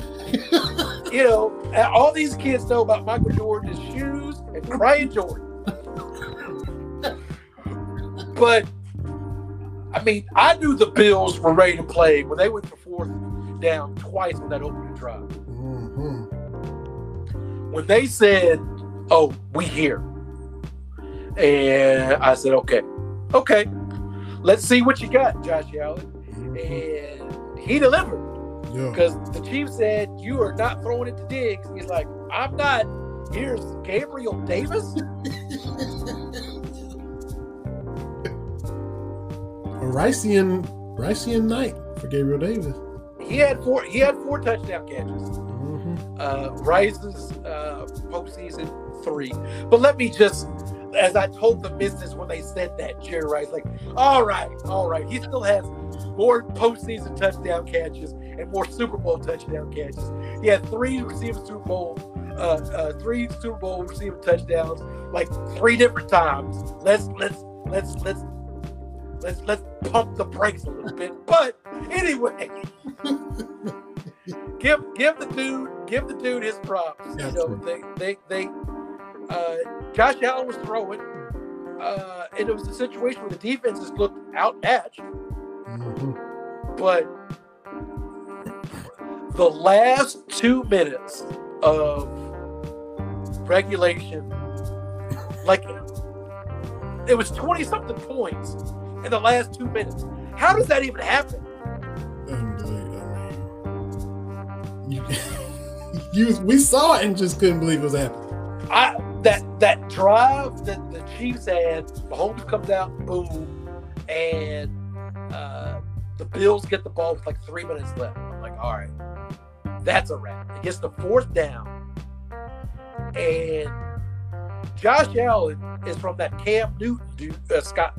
Like, if you're not, a, if you're a, a, a safety or a cornerback, don't even blitz them because they're not going to do nothing except make you mad Mhm. and he ran on fourth down. I was like, oh, this is interesting. Mhm. And then the aforementioned Gabriel Davis does the shake bake and gets wide open in the end zone. I'm like, oh, okay. There's 13 seconds left, and you're like, well, not even Patrick Mahomes can do this in 30 seconds. And the Bills inexplicably, inexplicably kick it for a touchback. And so I listened to the ESPN Daily podcast on Monday because they have Alex Smith come in and break stuff down. And it's very, very good. And so he basically was like, yeah, Andy Reid, like the Chiefs practice this. Like they, they practice what plays can we get to do this? Like, unlike, you know, Dallas, uh, they practice these scenarios. What plays can we get to achieve these results? And in two plays to get the field goal range. And again, we could talk about the overtime rules. It's it's it's crappy. Like I don't know. Do, to change the rules, do you just say ten minutes and we'll just keep playing? Or I don't know what the what the workaround is. Mhm. But look, if you're the Bills, like fans, NFL people, we can talk about, hey, that's unfair. If you're the Bills, I kind of don't want to hear it because 13 seconds. Like, Yeah. you- at least if you squib kick, you take off four or five of those seconds hmm and you limit what Kansas City could do. That's just an easy thing. Even even the Packers special teams coach was like, "Why didn't y'all squib kick?" Know? And, uh, he went And- ten men on the field out there trying to block y'all's field goal. and and and, and the, and the 10 minutes, that was that was Chef's kiss. Clean your locker out. Clean out your desk, bro. Cause you ain't. But the the thing is, everybody says prevent prevents you to win from from winning, but that's not always accurate because if that was the case, people wouldn't do it, right? We saw this weekend. We saw the Bills doing whatever they were doing didn't work, which was kind of prevent.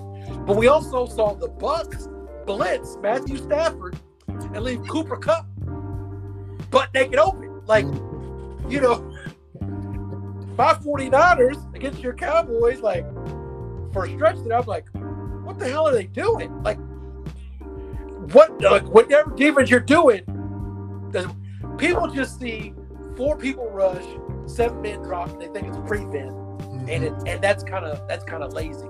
But whatever the Bills are doing, it wasn't working yeah. and, and we can say whatever about the defense, but uh, the Honey Badger went out Yes. early on. I think that changes things tremendously if you lose your anchor on the defensive end. Uh, but looking forward to the AFC Championship game, uh, I got Kansas City. It's going to be a rematch of Super Bowl 54. I don't even know. I don't keep up with the Roman numerals, but but it's going to be 49ers to Kansas City. We get revenge. We're coming back. I'm with you on the Chiefs for sure because this has been a good run by Cincinnati. If they had just beaten the Raiders and, and ended that drought, it would have been a successful season. They went ahead and beat the Titans as well. But it's to me, it's like you know the the, the Pistons had to break through against the Celtics, and it took a while. The Bulls had to break through against the Pistons, and it took a while. Cincinnati ain't just gonna win their first playoff game in 30 years and waltz all the way to the Super Bowl. Not with Kansas City hosting their fourth AFC championship game at home. Been there, done that, been to a Super Bowl, won it, been to a Super Bowl, lost it. I think it's, you know, if Cincinnati goes in and beats them, I'll be surprised because it's you gotta you gotta kind of take your lumps. You know, Kansas City took that lump against New England. You had Dee Ford, D Clark, Dee Ford line up off sides, and then he went to your 49ers after that. So you gotta it's a process even in the NFL. So Cincinnati has they've exceeded expectations. Look, you got to the playoffs and won a game, check. Give the coach a bonus, promote whoever, resign whoever. But I don't see them they ain't gonna parlay that into a Super Bowl run, but because it ends, the fun ends in Kansas City for them. I think. So I think it's gonna be Chiefs. I'm gonna say Chiefs and Rams, even though a lot of things go San Francisco's way. But I'm, you know, I'm going Chiefs Rams. If the 49ers make the Super Bowl, you want me to send you a T-shirt? I mean, you can you can send one if you want. I mean, yeah, I'll just see the mail and then I'll say, "Oh, Terry sent a shirt," but that Let me tell you something, Vinny. If the 49ers win the Super Bowl, I'm getting you a 49er shirt just like this, and we can match it up, baby. oh boy, oh boy, man, the, the viral video that was the 44 second mark. If y'all have not seen it, 49ers fans, 49ers haters, go to at 49ers, or better yet, T Brown underscore 80 on Facebook and Twitter, probably Instagram too. yeah, You can, yeah. see, you, you can see the latest viral TV clip. Well, they, they the, the 49ers said, okay, faithful, uh, you know, what was your, resp- your your response to the field goal? And I was like, oh, you know, I'll I'll send it in. You know, it got thousands and thousands, all this kind of stuff. I didn't see it originally when they put the fan video together. I saw it and I was like, oh, okay, cool. And then somebody pointed out, another 49ers fan was like, uh, you know, quote tweeted was like, well, here you go, T Brown underscore 80. I'm like, what? So I watched it and I'm like, and of course the missus is like, you gotta be kidding. Like, so She can't talk.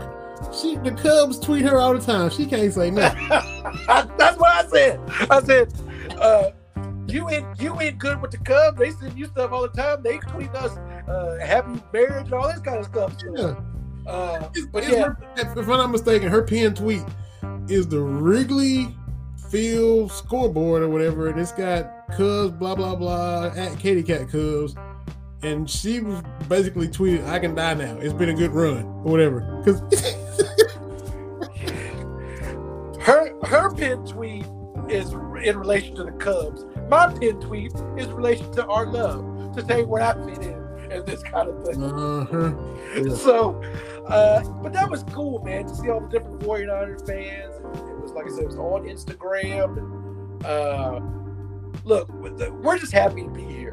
And like I said, I I've felt, and I think you know I have talked before, like, oh, it's not like when when with Rice and Young were the quarterbacks, but five NFC Championship games in 11 years is pretty good.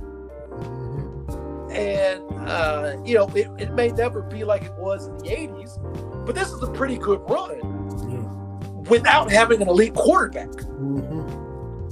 with, without having a surefire hall of fame quarterback uh, it's, it's been a pretty sustained run because we've kind of built off the mindset that Harbaugh brought was we're going to run the ball Yeah. We're gonna run it and run it, and we've got some playmakers in space. We'll get it to them. We're gonna run this ball, and it's been a nice balance to, you know, the past half of the NFL. I think that's one of the fallacies that folks make about those old 49ers teams was that it was finesse. And you know, those first 49ers teams, that's that's Roger Craig and Tom Rathman running. Like- Mhm. Roger Craig was the first thousand yard rusher, thousand yard receiver the same season guy. And then Marshall Faulk, you know, got it down the road. So they ran the ball an awful lot. And of course, as you point out with the Ronnie and the Keenan Turners, they played hellified defense too. Mhm. So uh, again, looking at you know the quarterbacks getting all the love, yes, having Joe Montana helps, having Steve Young helps, absolutely. But the, those, those 49er teams uh, were, were definitely more than just a finesse passing team, And wasn't wasn't William Floyd the fullback after Rathman? bar none, baby, I mean, bar that, none. dude, that dude was bruising. You know, the Cowboys went up against him. Uh, Ricky Watters uh, Yep. couldn't stand him with the Eagles or the Niners, but he was a physical running back. You know, so yeah.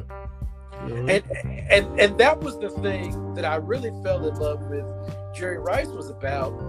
Uh, he blocked too. and, and we talk about diva receivers, but way back when, does the only way your running game can be great, and we've seen this in Kentucky, your receivers have to block. I don't like Michael Irvin. He's your dude, but that dude would block. Mhm. Like when you see Emmitt Smith break one, okay, the offensive line, does their thing, but downfield, your receivers have to buy in as well.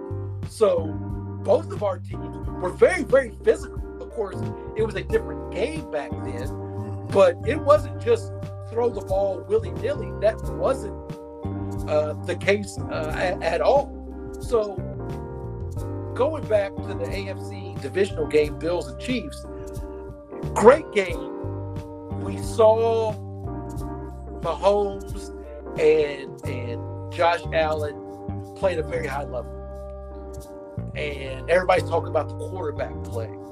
For me, to talk about these passing numbers that we see, you've got to acknowledge that the game is different. Mm-hmm. Because you can't tell me that Dan Marino could not have operated this kind of offense. You know, if if, if Troy Aikman could have had this kind of offense. You know, like so I get what people are saying, but you got to keep in mind when you start talking about all-time quarterbacks and like I said, the shine has come off Aaron Rodgers. Johnny Unitas had a passing record, touchdowns in the season, that stood until Peyton Manning broke it. And Johnny Unitas played for the Baltimore Colts back in the 50s and 60s. So, you know, I, I think we get caught up, and I see all these these numbers of you know passing yards and yards per catch and, or yards per attempt. You, you got to look because I'm like, well, who else is on the list? Like I think I told you, when you look at the the passing seasons, all time, you know, uh, passing yardage guys uh, for the career, you know, it's Brees, it's it's Brady, it's also Matt Ryan. You know, it's also Matthew Stafford. Like number 19 is Joe Flacco. Number 20 is Kerry Collins. Yeah. And 21 is Joe Montana, and 22 is Johnny Unitas. Now, uh, if you had to pick between those two, 18 and 19, or 19 and 20, excuse me, and 21, 22, who are you rolling with? No. Your your your life on the line. You are not giving it to Joe Flacco. You are not giving it to Kerry Collins. And and so I see a lot of hype building up toward Patrick Mahomes, and he's great. Don't get me wrong. But I saw somebody tweet out like yards per attempt career. And he's like at an eight, Aaron Rodgers at a seven, and then there's people after that. Well, look at this stat, blah, blah, blah, blah, blah. And I forget what player was on it, but I'm like, if you're showing me this statistic and you've got like, you know, Matt Ryan on it, ranked above Joe Montana and those guys, okay. like, like football, I don't think you can do numbers like that. I think for me, football, you start ranking dudes, you got to look at intangibles and some other things because those passing numbers just are different. Mm-hmm. Although, when it comes to numbers, I'm going to go with Jerry Rice all day long because the gap is so wide. And I tell people all the time, passing is blown up, but I've not seen the receiver do what he does. So That's true. That is true. And you know, as far as the the passing numbers and you know Flacco and Ryan being above Montana, what you got Steve Atwater and got you could re literally reroute and decapitate receivers coming off the line. Now you can't breathe on them coming off the line. Uh, it's impossible to guard these Stefon Diggs and do with the way the rules are. You know, you put all the receivers from back there, and if, if you hate to sound like get off my lawn, put all the receivers from back there, the Cris Carters and all those guys in this era where no physicality from the DV. I mean, come on now. yeah, it, and it's it's fair to say it was a different game. Yeah, You know, you know, Yeah. baseball is probably that one universal because it, it hasn't really, but except for the steroid era. yeah. And we we're gonna talk about that next week because I'm Yeah. on my soapbox. I got us a guest lined up to talk about the Hall of Fame. that's gonna be fun, and, and all the shifts and stuff now. You know, Yeah, shifts and all that's crazy. And you know, you got eight guys on the right side of the field, go the opposite way, but nobody wants to do that. But right, because it's not sexy. Right. But but for me, football is just it, it's it's it's played differently. Uh, when you go like go back to YouTube and like watch old game film, like quarterbacks used to just be brutalized. Like we, this is the anniversary of the Bears beating the Patriots in the Super Bowl. And when you look back at that season, the Bears knocked like nine starting quarterbacks out of the game. Like if that happened today, oh, the, the league would shut down. Roger Goodell would be like, "No, we're not having this." Like you can't, you you can't do what they did. When you look at what Lawrence Taylor was doing to quarterback, you can't do that now. You know, Tom Brady got bumped a little bit. His lip was bleeding. He was mad as hell, and it's like because they don't get hit like that. Uh-huh. I'm surprised he got the flag, but that, that ref was sick of him because he threw that flag up. I mean, he threw that flag high. Stick, shut up, Tom. But I'm, I was surprised he got it. I'm glad, you know, good for you. It, it reminded me of that movie. I can't think of the name of it. I think it's Forget Paris with uh, Billy Crystal. He stars as an NBA referee. and he, it's a romantic comedy, I think, with Debra Winger or whatever. He's having a bad day. And it's said in the, the movie he's officiating Kareem's last game. And Kareem says something to him, boop, boop, and he throws Kareem's out. And Kareem says, You can't do this. This is my farewell game. And he says, Let me be the first to say farewell. so I'll find that clip and send it to you. That was the first thing I thought about with Tom Brady. Like, you can't do this. I'm Tom Brady. This be my last game. And so it is. oh, hilarious. Hilarious. Man, we done covered everything. Your your Niners, your viral video, Kentucky beating Mississippi State, NFC Championship, AFC Championship, Kentucky at Kansas. Oh, y'all at Lawrence. What a weekend. You're going to be at Lawrence, and then your Niners play the next day. So, what a, a whirlwind 24, 28 hours that's going to be. And I'm also going to the Drake basketball game on Sunday with Adam Jacoby. We got some VIP seats, and we're going to do it there. I need something to take my mind off the game, so I'm glad our game is the is the late game because uh, it's gonna be it's gonna be nerve wracking. Mm-hmm. Um, I'll I'll let you know how it goes. Uh, I will try to express it when your team is in a championship game with Super Bowl on the line. I'll kind of you can you can live vicariously through me, Vinny. take take some notes. So you know like I said, I'll be disappointed, but uh, I didn't want this matchup because I'm like three times in one year is rough, but yeah, it, is. it is it is what it is. You got to win some tough wins to win a championship. So I've got Chiefs, I've got Niners rematch the Super Bowl. Let's get it, dude. That's it. And we're gonna talk about it all next week. Got your guest. Uh, we got probably Al High, who's from Kansas City, uh, part of BS3. So I hope just for that sake, I hope it's I hope y'all do win because I'm just gonna sit back and listen to you and Al. I'm just gonna be like this. So, oh, but man, another fun show. Uh, the Terrain watches. Go to LaTerrain.com. Always check them out as well. I just got to bring them in. Look, go put in Cats Talk as promo code. Get 10% off the purchase. Appreciate everybody that listens. Appreciate everybody that's going to watch this on Roku.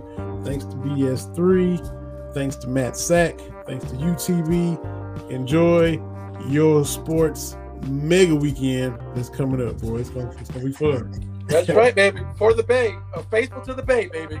That's right. What he said. Follow us at T underscore 80, at Vinny Hardy at Cats Talk Wednesday. For TV, this is Vinny. We'll see y'all next week. For Terry Bland, this is Vinny Hardy. We'll see y'all next week, baby.